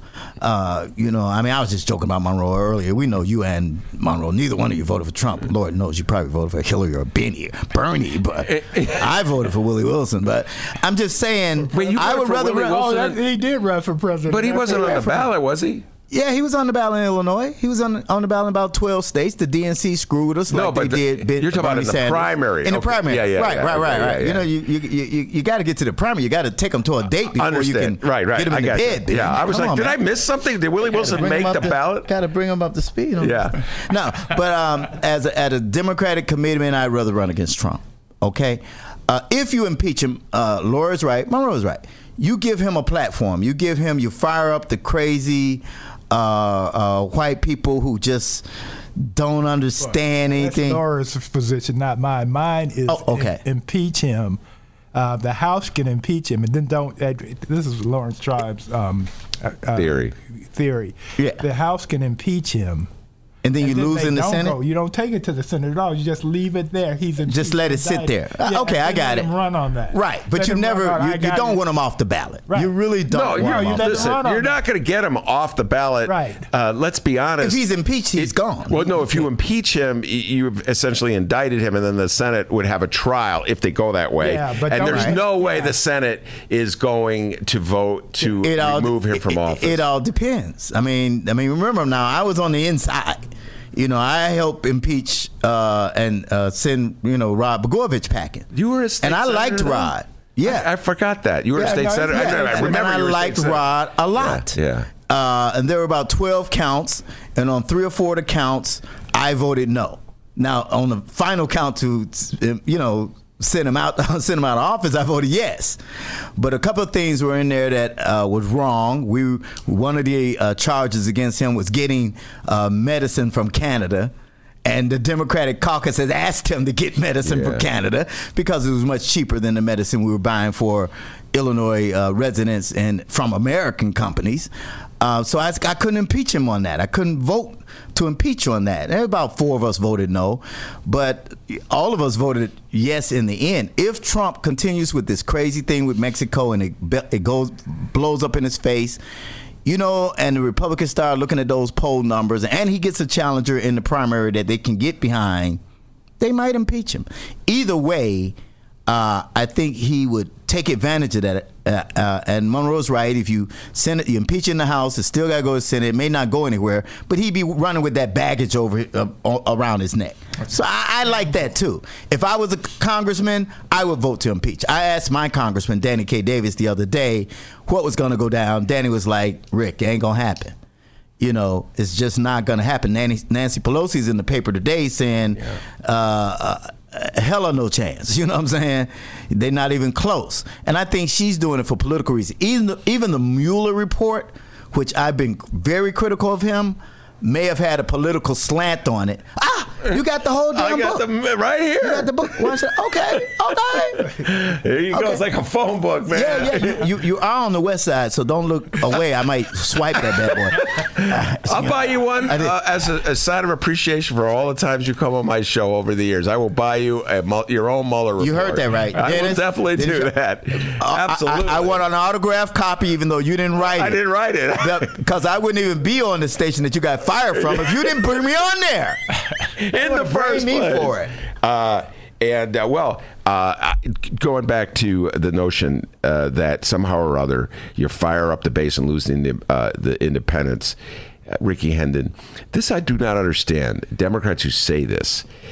It, or, it, or and, and Republicans say this as well. You've been in politics for a long time.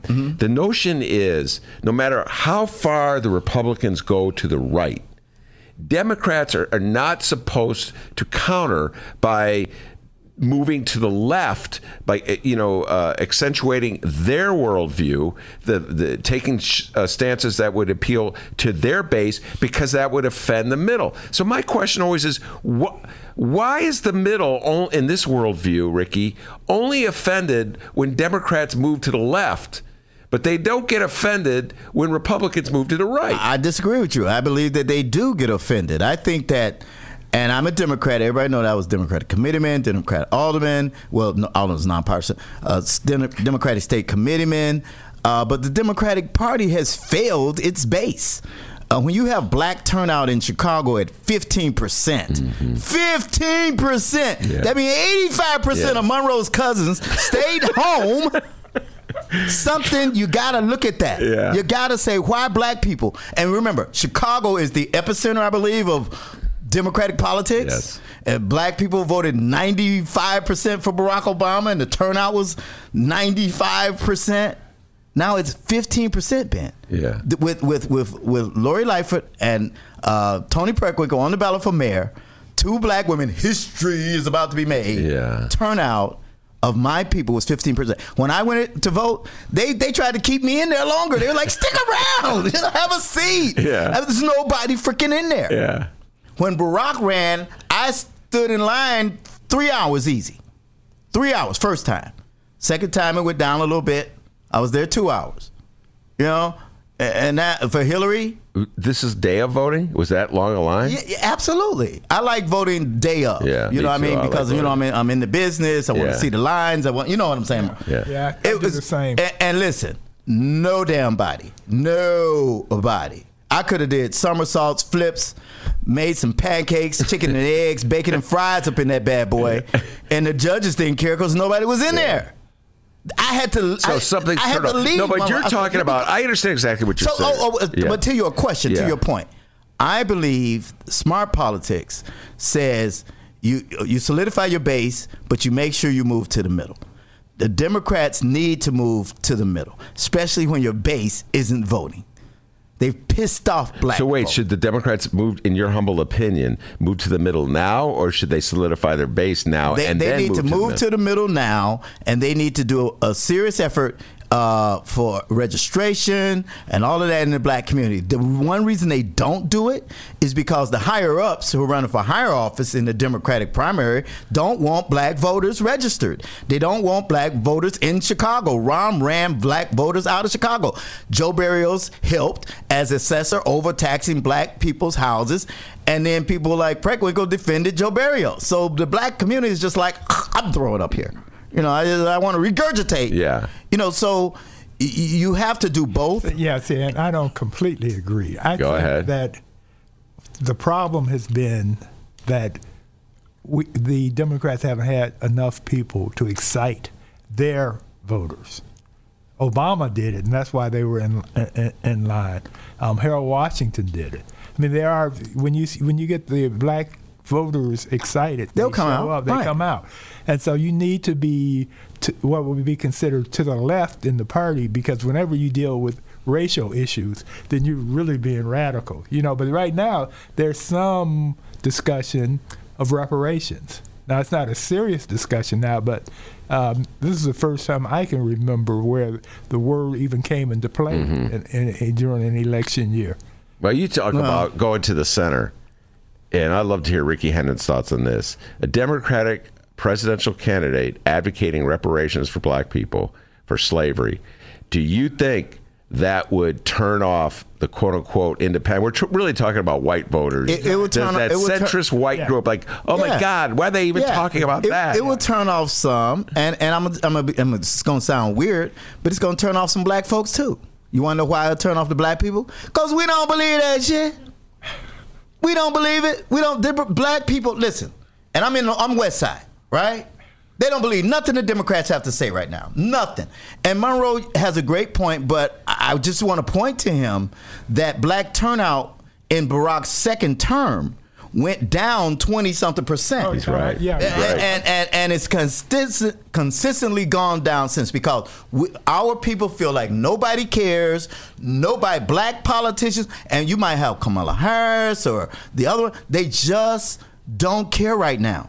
And, and, and Monroe is right, they need somebody that's going to excite them, but more than more importantly to that, they need somebody that can believe. And they don't believe nobody right now. I've had people tell me, and I wouldn't lie for nothing in the world, they'll never vote again unless I run. People have said that to me. I get it all the time. for president or For for, anything. Yeah. They're like, if you run for dog catcher, I'll come out.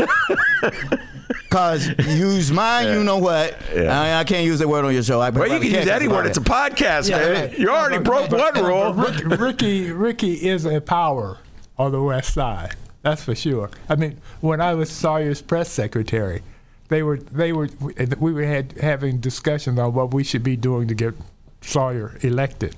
Uh, uh, uh, Well, we Rickey's name came up.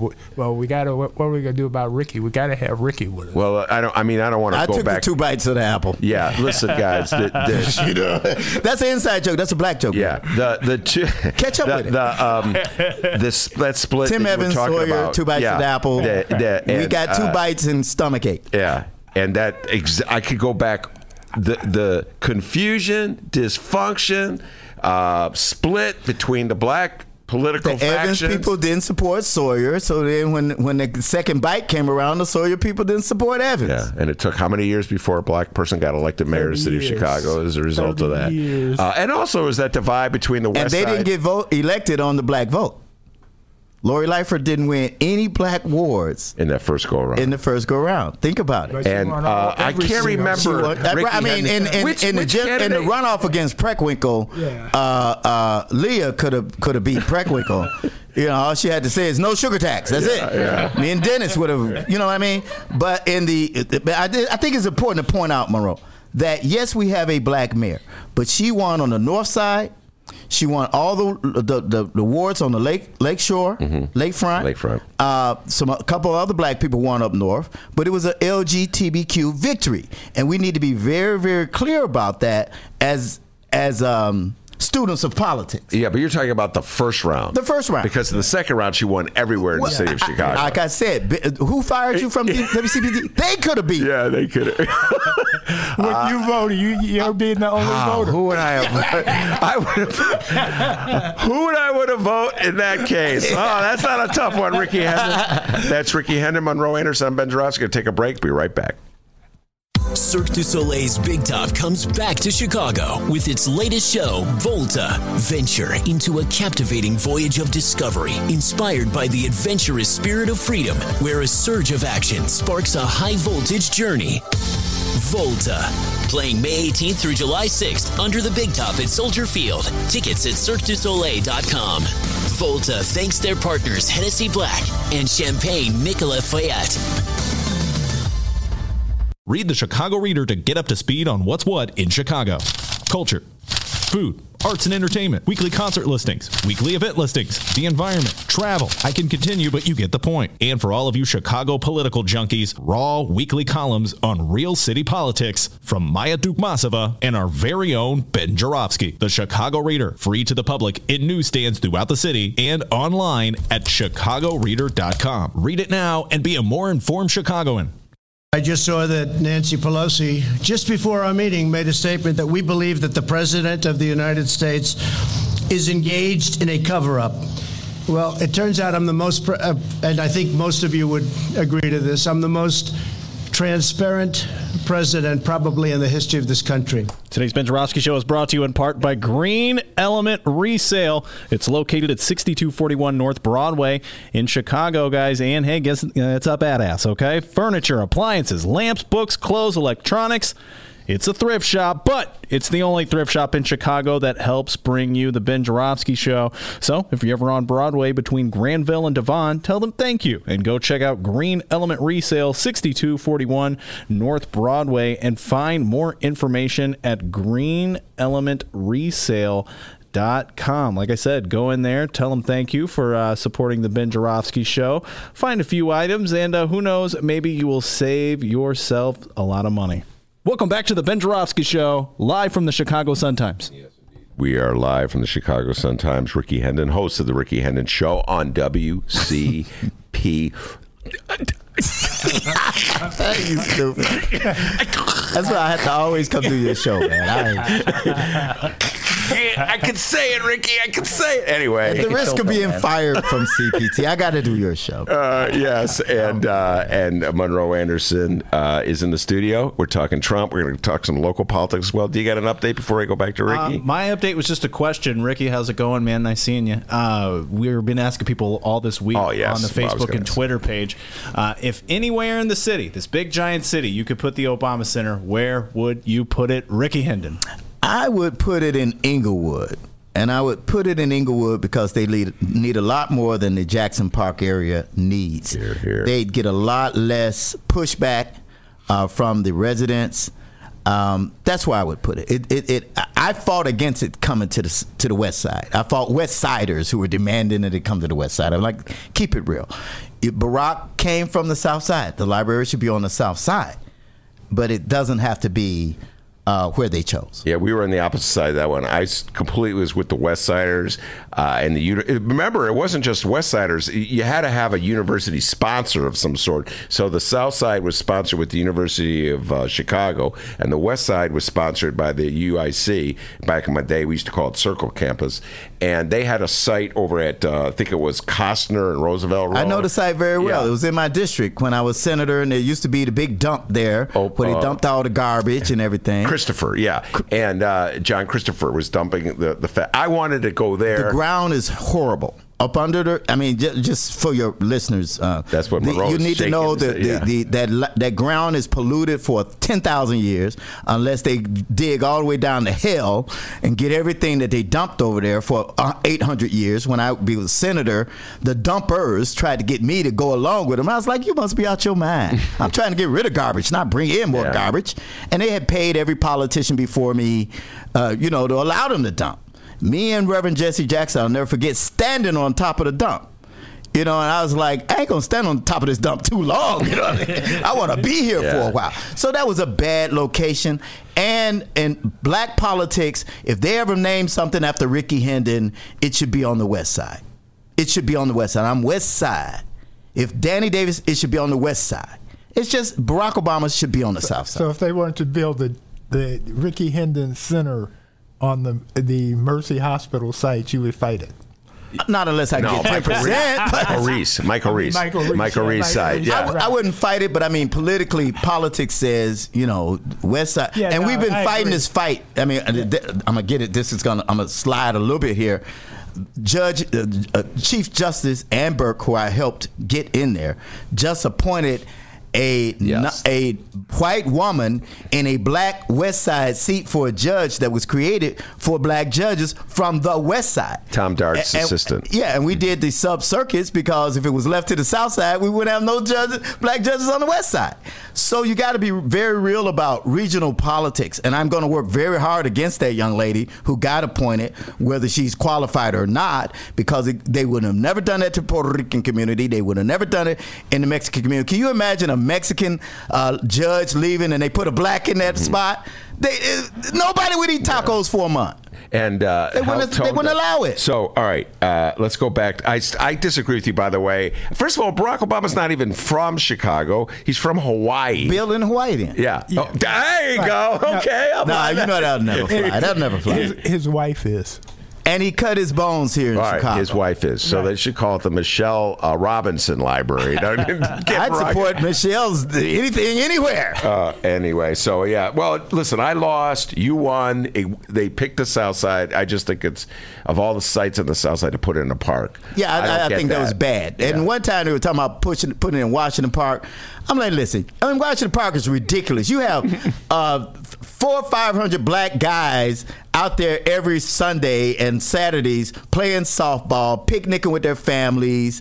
You know, no place else in America do you have that. And these are gang bangers, ex gang bangers, every thug you can you can name. No problems. Ain't no vice lord disciple. Ain't no out there you're a ball player. Yeah. And you got guys in different gangs playing on the same team. How are you going to break that up?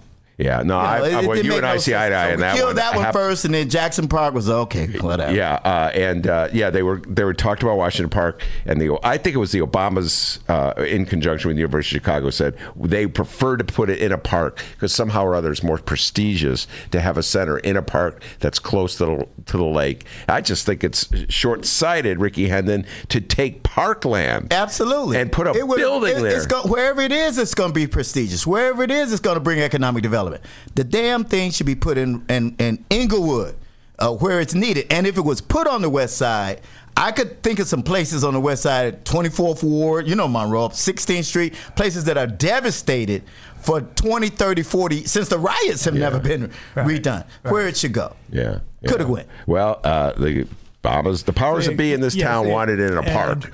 My um, thinking on this is that something as prestigious as that in Chicago should be near the lake where you can actually see the lake, Michigan. Well, that uh, see, okay, so that, now we're Yes, getting into that lake it. thing. Yeah. That's What that's about like a- economic development, Yeah. Monroe? I think that's much Yeah, more important yeah, than this. except the, except the library is not going to do much. You know, there'll But, be a but the big- ancillary businesses that it would create around the library, it could create around the library. I'm not what Will happens with these presidential libraries is they get built and they're a big deal for a year or two. Okay. Then they then they they're nothing.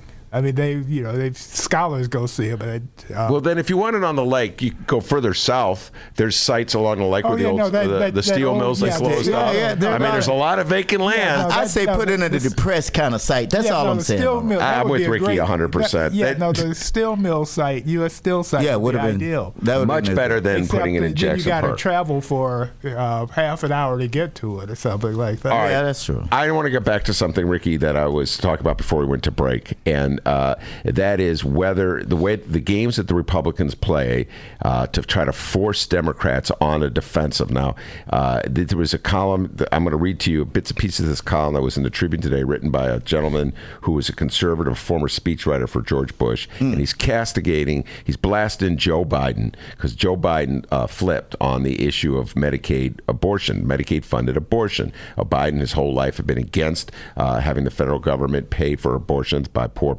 Poor for poor women, uh, the Hyde Amendment. we supported the Hyde Amendment, Right. prohibited that, and then under pressure from Democrats as he's running for president, he flipped and he Right. said, "I would be now against the Hyde Amendment." All right, now if you're hey, if you believe in abortion, you believe in abortion. If you don't have the Hyde Amendment, then only it's only abortion for well-to-do women. Let's be Exactly. honest, Rickey. Uh, this dude, this this gentleman, Mark uh, Thiessen, I think his name is, blast him, and he writes, uh, "Biden's flip-flop will hurt him uh, with the one group he claims he can win back for Democratic voters, Democrats, working-class votes voters who cast their ballots twice for him and President Barack Obama, but switched to Donald Trump in 2016. These once reliable Democratic voters are more socially conservative than the liberal elites. Abortion radicalism doesn't appeal to them." Now, Rickey, my question to you is it's abortion radicalism, I got that in quotes, when a Democrat says he or she uh, believes in using federal funds, Medicaid funds, so low income women can get abortion too. But it's not abortion radicalism when a bunch of Republicans in the state of Alabama say that a doctor will go to jail for 99 years if he performs an abortion, that a, a man can rape a woman and she has to be forced. ridiculous. So, Rickey, why is the is it a, radical? Is, is it abortion extremism when it's something that Democrats want, but it's not abortion extremism when it's something Republicans in Alabama want? It, it, it, it's all spin doctor stuff. You know, with with with um, with Joe Biden, uh, my only issue with him is is the question of age. Yeah, you've been saying that. It's just a question of age, and I'm I'm one of those who you know I left the uh, Senate still young and spry. Hello, and I don't think you got to die in office. I've seen Yeah. too many of that. I mean, I've seen too many of my friends die in office. I mean, you just leave. You know, you might live longer. You know, because it's a very stressful office. Yeah. And then you got Trump call, running around calling him Sleepy Joe and all this and that. Listen, if the man pivoted, uh, changed his his position on uh, abortion on the issue, he just say, "Hey, I grew up. I changed my mind. I changed my position. Yeah. it's okay." But if his spin doctors don't spin it right, that's on them. That's on Biden's people. If I was there, me and Monroe would have told Joe exactly what to say. Now, whether he either said it or not, because you know we've Right. had clients who don't say what we've t- exactly. You know, exactly. So how do you But- spin but it? How do he you- may have? How how how do you spend uh, uh, supporting Well, federal? the, no, the problem with it was that yesterday he said he was still in favor of the Hyde uh, Amendment. r- commi- co- Amendment, amendment. yeah. and then the very next day. today Yeah. he, he says He well, he's against it. Yeah. I wouldn't have called it a you, flip. you, you needed a you needed a few days in between where. By the way, Or, Yeah. or if you don't have time for the few days, because sometimes you don't, Yeah. you say, you know what, I, I, I fell asleep last night, the and in a dream, in a dream, Right, the Lord in a came to dream, came to me in a dream, and and and and and I woke up and I looked at it, and if you want to appeal to the to the le- to the right, he said, I picked up the the word, I picked up the Bible, and I uh, turned, and it was, I just the book just fell open, and I read, and you know what, I was wrong. And times change, the world has changed. This is where I am now. I- Bam. Move on to I, something else. I'm completely. I, I His don't see people what. blew Yeah. it. To me, Yeah. they didn't have a Monroe or a Rickey or Ben Joravsky who said, "Look, dude, Well, I don't know if I, I be put Well, in you such wouldn't. august company, but uh, D, you got that tape we played yesterday of Trump? I gotta get Rickey and Monroe's response to this. All right, this is a tape of that we played yesterday, and this is the man that the American people decided to elect as their president, Rickey Hendon. Okay, In rare form, but Well, actually, 25% of the American people. That's all the vote he got. All right. If you include all the Well, people who did twelve percent of the American people, because there's another half of that number that ain't even registered in vote. Valid point. All right, we, we reduced it. Well, even so, even twelve And percent. then five percent based on what the Russians stole, and Okay. Republicans steal too. You know. All right. Well, let's just put it this way. This is the man who is now the president of the United States. he States. talks immigration, Pelosi, and Biden. Mexico, we're getting along with them great. Marcelo and the president and all of it, we're getting along great. They've started a very strong action. They're moving right now 6,000 soldiers to their southern border. Whoever heard of that? You think we had that two weeks ago? Two weeks ago, I'll tell you what we had. We had nothing. Now, look, Nancy is a mess. The Democratic Party is a mess. They're doing everything they can to win the election in 2020. Uh, they are guilty of many crimes, many, many crimes, what they've done. They're guilty of many, many crimes. And hopefully, in a short period of time, that'll be seen. They should never have done what they've done. And all they do is waste time on these investigations where there's no obstruction, no collusion, no nothing. And in the meantime, they can't get a border deal done. They can't do anything. Joe Biden is a dummy. Joe Biden thought China was not a competitor. China made $500 billion over a short period of time against Obama, Biden, and for many, many years, in all fairness to them. China is a major competitor, and right now China wants to make a deal very badly. It's me right now that's holding up the deal. All right. For- By the way, the noise in the background is one of his press conferences in front of a plane. Oh, I thought it was Yeah. uh, zipping up his pants up and down. You know, I thought it was just, you know, while you're standing there talking, you know, zip, zip, zip, zip, zip, zip. I, I ran for real. I want to run against this guy, man. Come on, man. I mean, He, he, he holds all his po- press conferences that way. yeah, he holds his press conference because then no one can ask a question. Exactly. You know. I- I- All right. Is the man insane? I believe that he has a an issue. I, I think he has an, a, a serious issue. I, do you remember when a couple of congressmen and maybe a, a, a U.S. senator wanted to come up with a standardized mental wellness test for presidents? Yes. and and, and it didn't go anywhere. Mm-hmm. But remember, this person has their uh, their hand on the button on the button. Yeah. He pushes that button. He tells the generals to kill. The generals are going to kill. He tells those planes to drop bombs. Those planes are going to drop bombs. Millions of people can lose their lives just because he woke up and, and, and didn't eh. couldn't have a bowel movement this eh, morning. Right, and if things get bad enough, he will do. He that. will do it. He I, will I, do I that. am predicting, and I hate to do that because they said don't speak things in the. But Yeah, you got to be put it real about there. it. I think it's going to get worse, and if it, definitely if they go for impeachment, we are going to war, and you cannot control war like you used to could. I mean, another way. Wait, wait, wait, wait, wait. When you say when when they say if they go to impeachment, we're going to go to war. You mean the United Donald Trump will wage a war to distract from the impeachment? Exactly. Wag the dog. Wag the dog. I saw the movie. It was, it was real. They do it all the time. He will. He will. He will. Uh, I mean, just think of it right now. He, he's attacking Mexico. He always say trade war. The word war. Right. Trade war. Right. Trade war with Mexico. Trade war with Canada. Canada. Yeah. And- They're as white as you can get. Canada's whiter than you been, Joravsky. Come on, man. It's Canada's America. I mean, you know, man, wait, come on.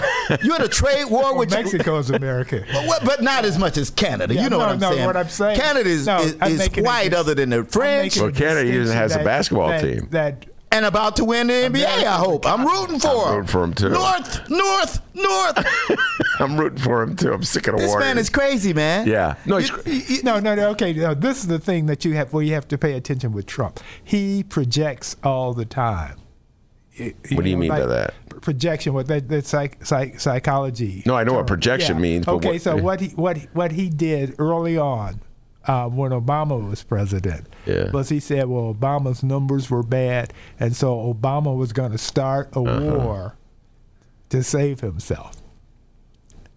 That was a that that was a futuristic projection. You know, but Right. he, because he's talking about with with Biden, he's saying Biden is beyond his years. He's too old. Yeah. He's not doesn't have, you know, and that's actually where Trump is. Yeah, I mean, there's only listen- three years difference, Ricky. Yeah, I, between Trump, Trump looks older than that. Yeah. Exactly. And I thought Trump and- was older than Joe. And if you listen to Trump's interviews 20 years ago, he was a lot more. Um, he had his vocabulary was much greater, and he could string an idea, a sentence with an idea, and get to the end of it. He has trouble doing Yeah. that now. Um, Yeah, Don- as you know, I've predicted that he has early dementia. Yeah, Uh, no, he's been Alzheimer's. saying he he this it's this guy. something. I, I- you know, I, it's something is wrong there. And and the thing about it, a lot of old people, you know, they want to keep up with the younger generation. So now he's tweet, tweet, tweet, tweet, Yeah. tweet, tweet, tweet, tweet, tweet, tweet, tweet, tweet, tweet, tweet. Four o'clock in the morning, five o'clock in the morning. You supposed to be asleep. What are you up on? You're up on something. Remember, they had the doctor. The the, the doctor uh, for the White House was the Doctor Feelgood. Yeah, Dr. He's- He was dropping more pills, man, than they doing on, on Madison in California.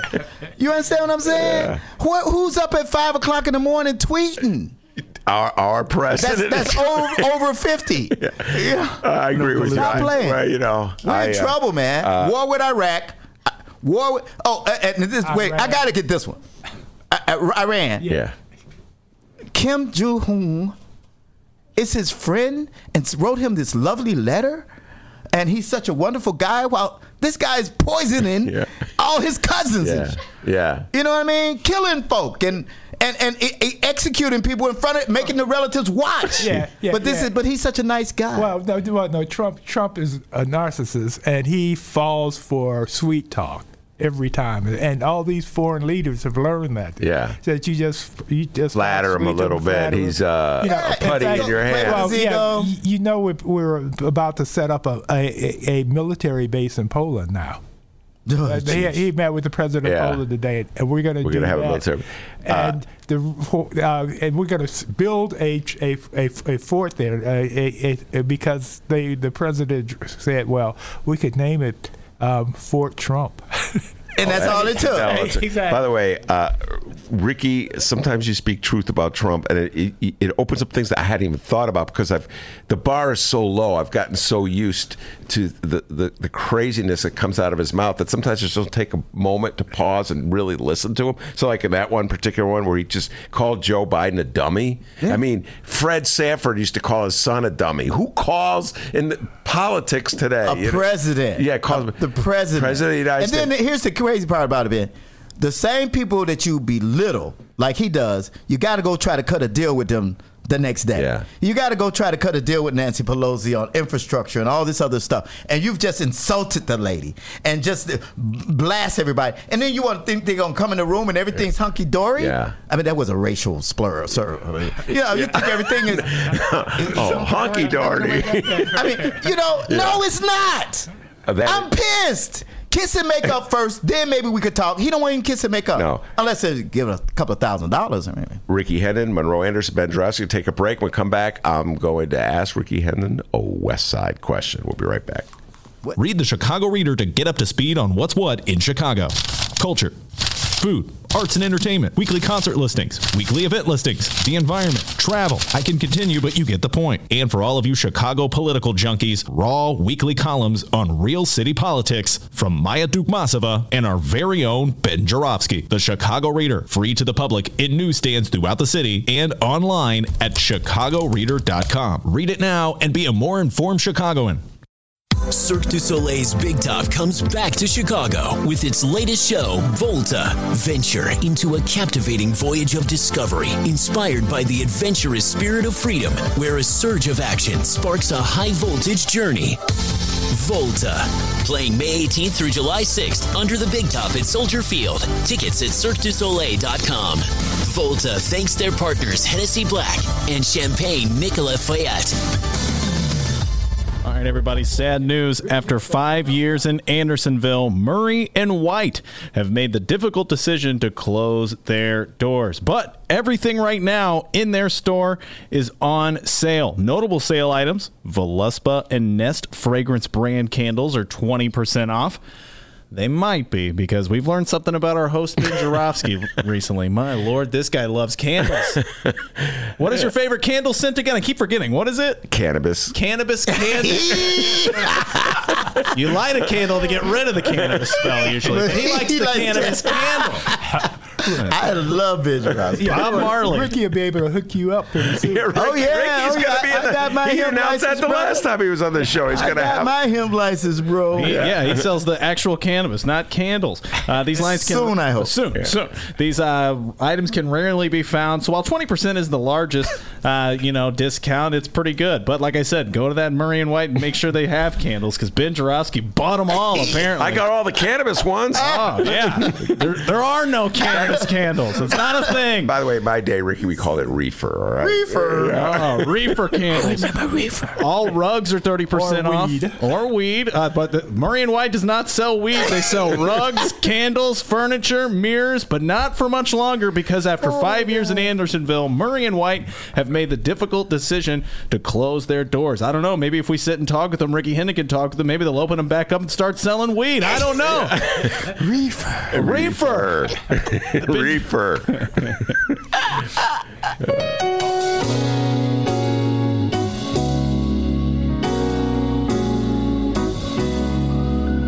Welcome back to the Ben Joravsky Show. Mr. Joravsky, take us home. You know that super cool music means we're coming in. Another super cool show. We're not done yet. Rickey uh, Hendon and Monroe Anderson are in the studio. Let me just say something about Rickey Hendon. Not only was he a state senator, not only was he an alderman, not only was he a, a committeeman, not only is he a political strategist and a talk show host and a reefer salesman. Maybe if everything works out for him, but he plays a mean piano. That's Rickey Hendon on the piano, ladies and gentlemen.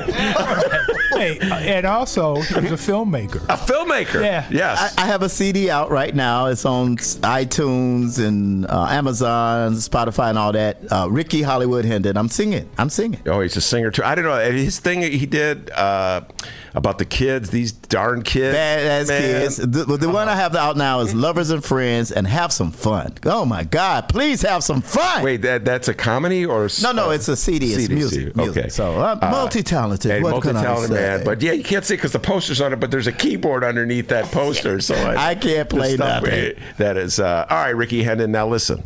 Uh, the Ben Joravsky Show is uh, a neutral site. We have all the politicians and the Democratic primaries come on our show, Sure. and we're going to get Danny K. Davis on. I know he will come on. I've known Danny for a while, so Danny, if you're listening, come on the show. We've already had Kina Collins. She's announced that she's going to run, and we've had Anthony Clark. He announced he's going to run, and I know you're a long time friend and ally of Danny K. Davis, going back to the days when he was an alderman from the West Side, Right. 29th Ward. And uh, so, your general thoughts as you see uh, the elder statesman of the Democratic Party getting challenged by uh, two millennials. Well, it, first of all, the millennials last election got their ass kicked.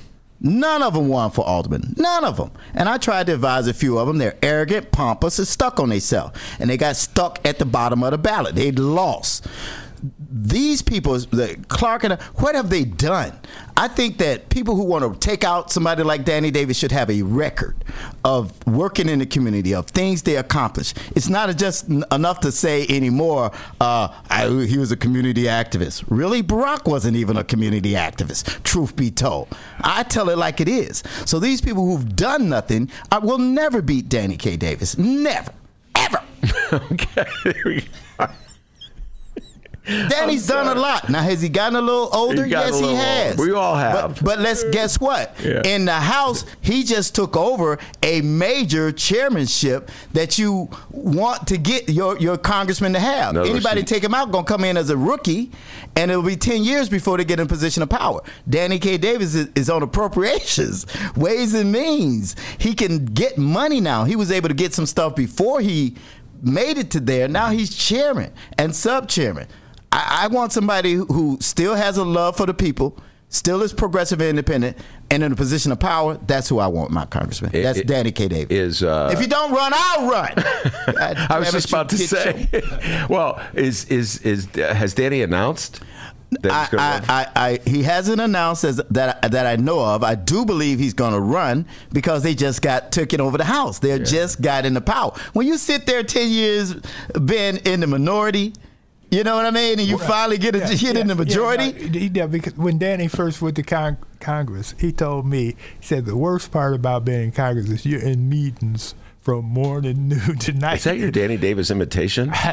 That was you're kind of sliding toward a Danny It- imitation. It, it- it was oh, Freudian. yeah, because it just came out of nowhere. Monroe started doing and Danny you're in the, Davis. in the minority. Yeah, Th- right. Those meetings are so much worse when you're in the minority, All which right. means you can't get nothing done. You just sit there and you vote no or you fight against it.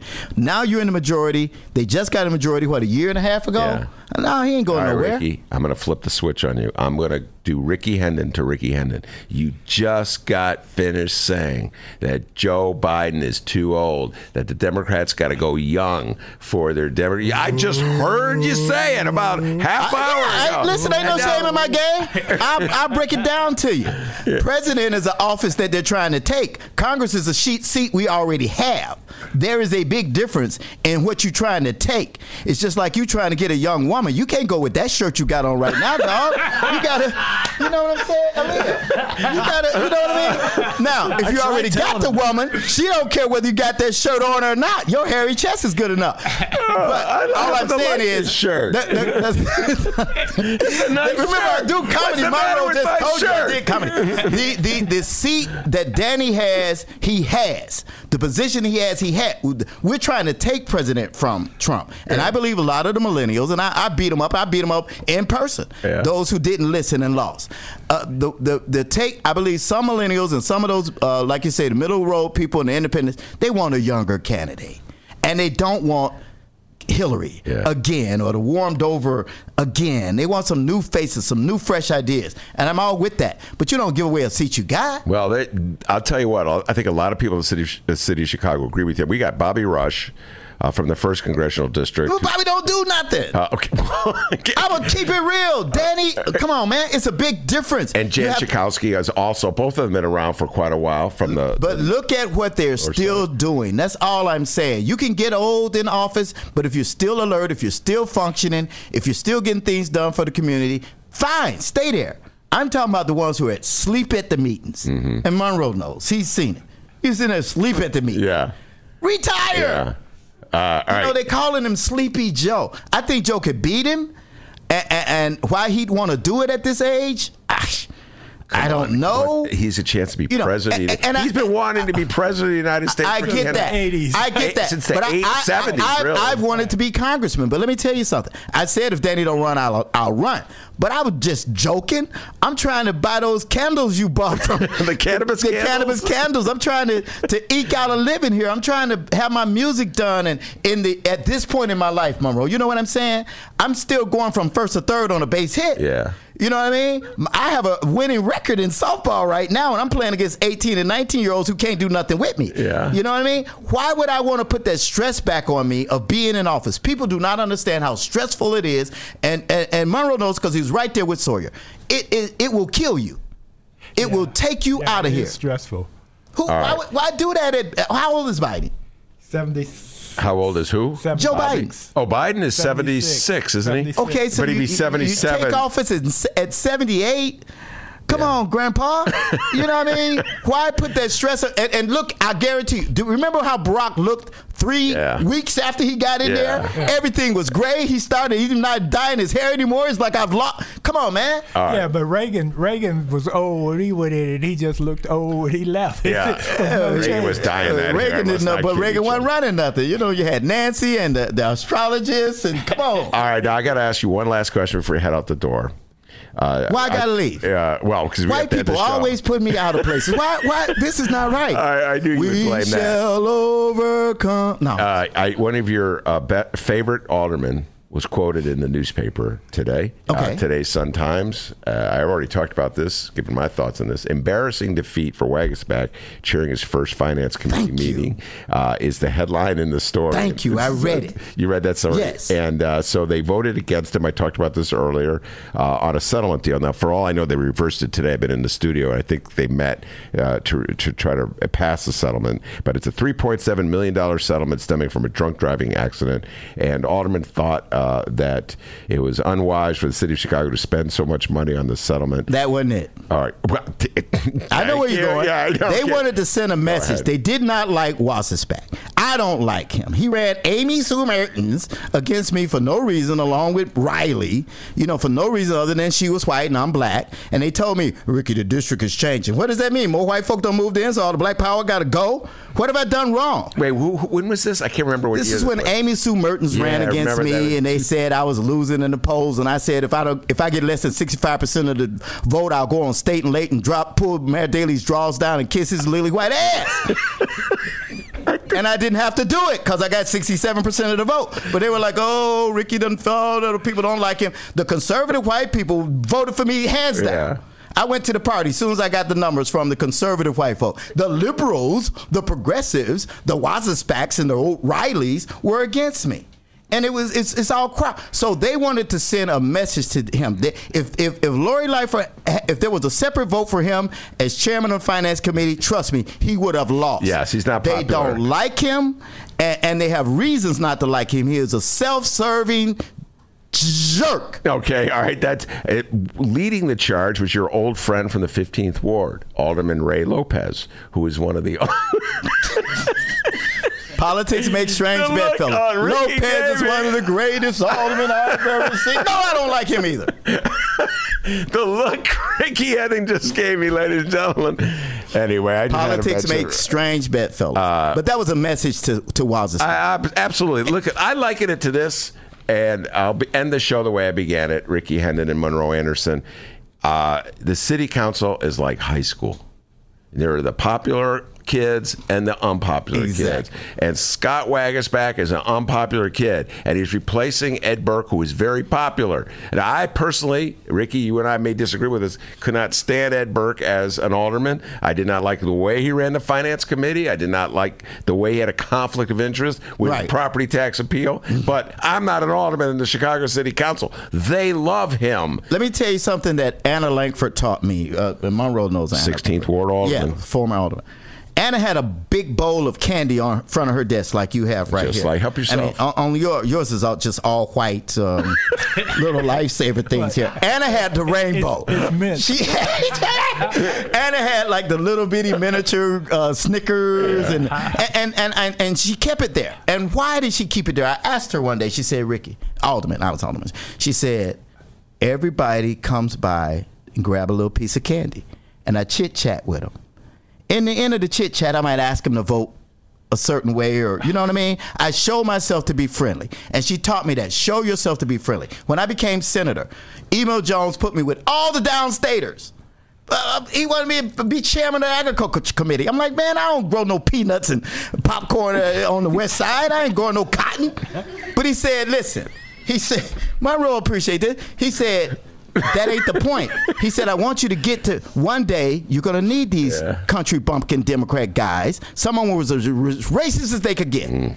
But we became friends. I cut down their racist stuff. They cut down my black militant stuff. And we were able to work together. But we never would have been able to work together if it didn't have a visionary like uh, Emil Jones who said, hey, you got to mingle and mix and dee And like Anna said, hey, this my candy attracts people and shows me to be friendly. Waguespack has done none of that.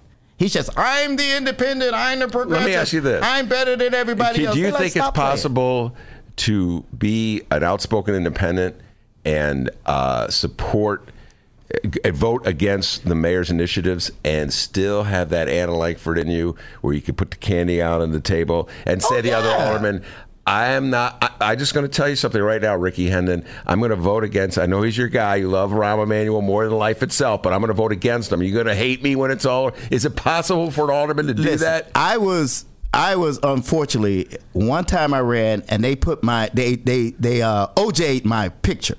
These were some white people in the white neighborhood. They OJ'd my picture when Amy Summers was running against me while I was packing them. So they darkened, they took a picture of me and they darkened it, made it black as they Yeah, could make me. That's- and they put it all up in yeah. Mm-hmm. the white neighborhood, right? And they thought it was going to kill me with the white voters, right? I would knock on white people' door. They was like, Rickey, I took that crap off my door. I took it off the poles. We, we took it down ourselves. We know this is just some crap because when people get to know you as a person, they got to know I'm not a black militant crazy guy. I'm I'm for my people. I understand that my base was West Side African American, but I know how to go to Greek Town and Chinatown, and, and, and, and I know how to have a bowl of candy on my desk. you know what I'm saying? And the thing about Burke, yeah, he had his issues, but Ed would play the piano at your fundraisers and sing and everything, and and every you know. So you yes you can do it, but you have to. People will be able to see through whether it's fake or not. If it's not fake, I mean, I was alderman and still doing stand up. So how am I this racist, crazy guy? Yeah, am I chairman of Black Caucus? Yes. Do I want to say uh, we have a black agenda and, and push that agenda? Yes. If, if was I against the mayor sometime, whether it was Sawyer or yeah. You know, there were times I disagree with Harold. There are times I disagree with with uh, Willie Wilson. I disagree with Willie on some stuff right now, and that's my guy. I was with him yesterday. You know, Oh, I, that's a whole other so you discussion. I got to get Willie back in the show. And you should Yeah. do it. You should be independent and progressive. And, it, and and and I'm giving Lori Lightfoot all the space she needs because she needs at least a year. You know, to really get, you can see where she's really coming from. But if she comes up with a sugar tax or something like that, I'm gonna be on the Ben Joravsky show saying hell to the no. Hell to the no. Uh, Monroe, do you think it's possible to have to vote against uh, the mayor, speak out against the mayor, and still do something nice like Anna Langford, put some candy on your table and win the other alderman over? I, she seems pretty tough. Yeah. Well, I did more than Yeah, that. yeah, Uh, right. there, there's It's this very thing called defer and publish in in in, in Chicago. Yeah, and, and, and in put it off. too. So if you want to put something off, Yeah. you know you're going to lose, but you need a three weeks or whatever to try to negotiate something. Everybody, and you need uh, three aldermen to vote with you.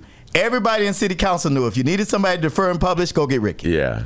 Rickey gonna say you got two more, and if you had your other two, I was your third. Everybody knew Yeah. it. So guess what? If I needed to defer and publish, guess what? I never lost. I never lost because people owed me favors. Yeah. You know what I mean? Yeah, no, no, he's he, he's the power of the West Side, that's for sure.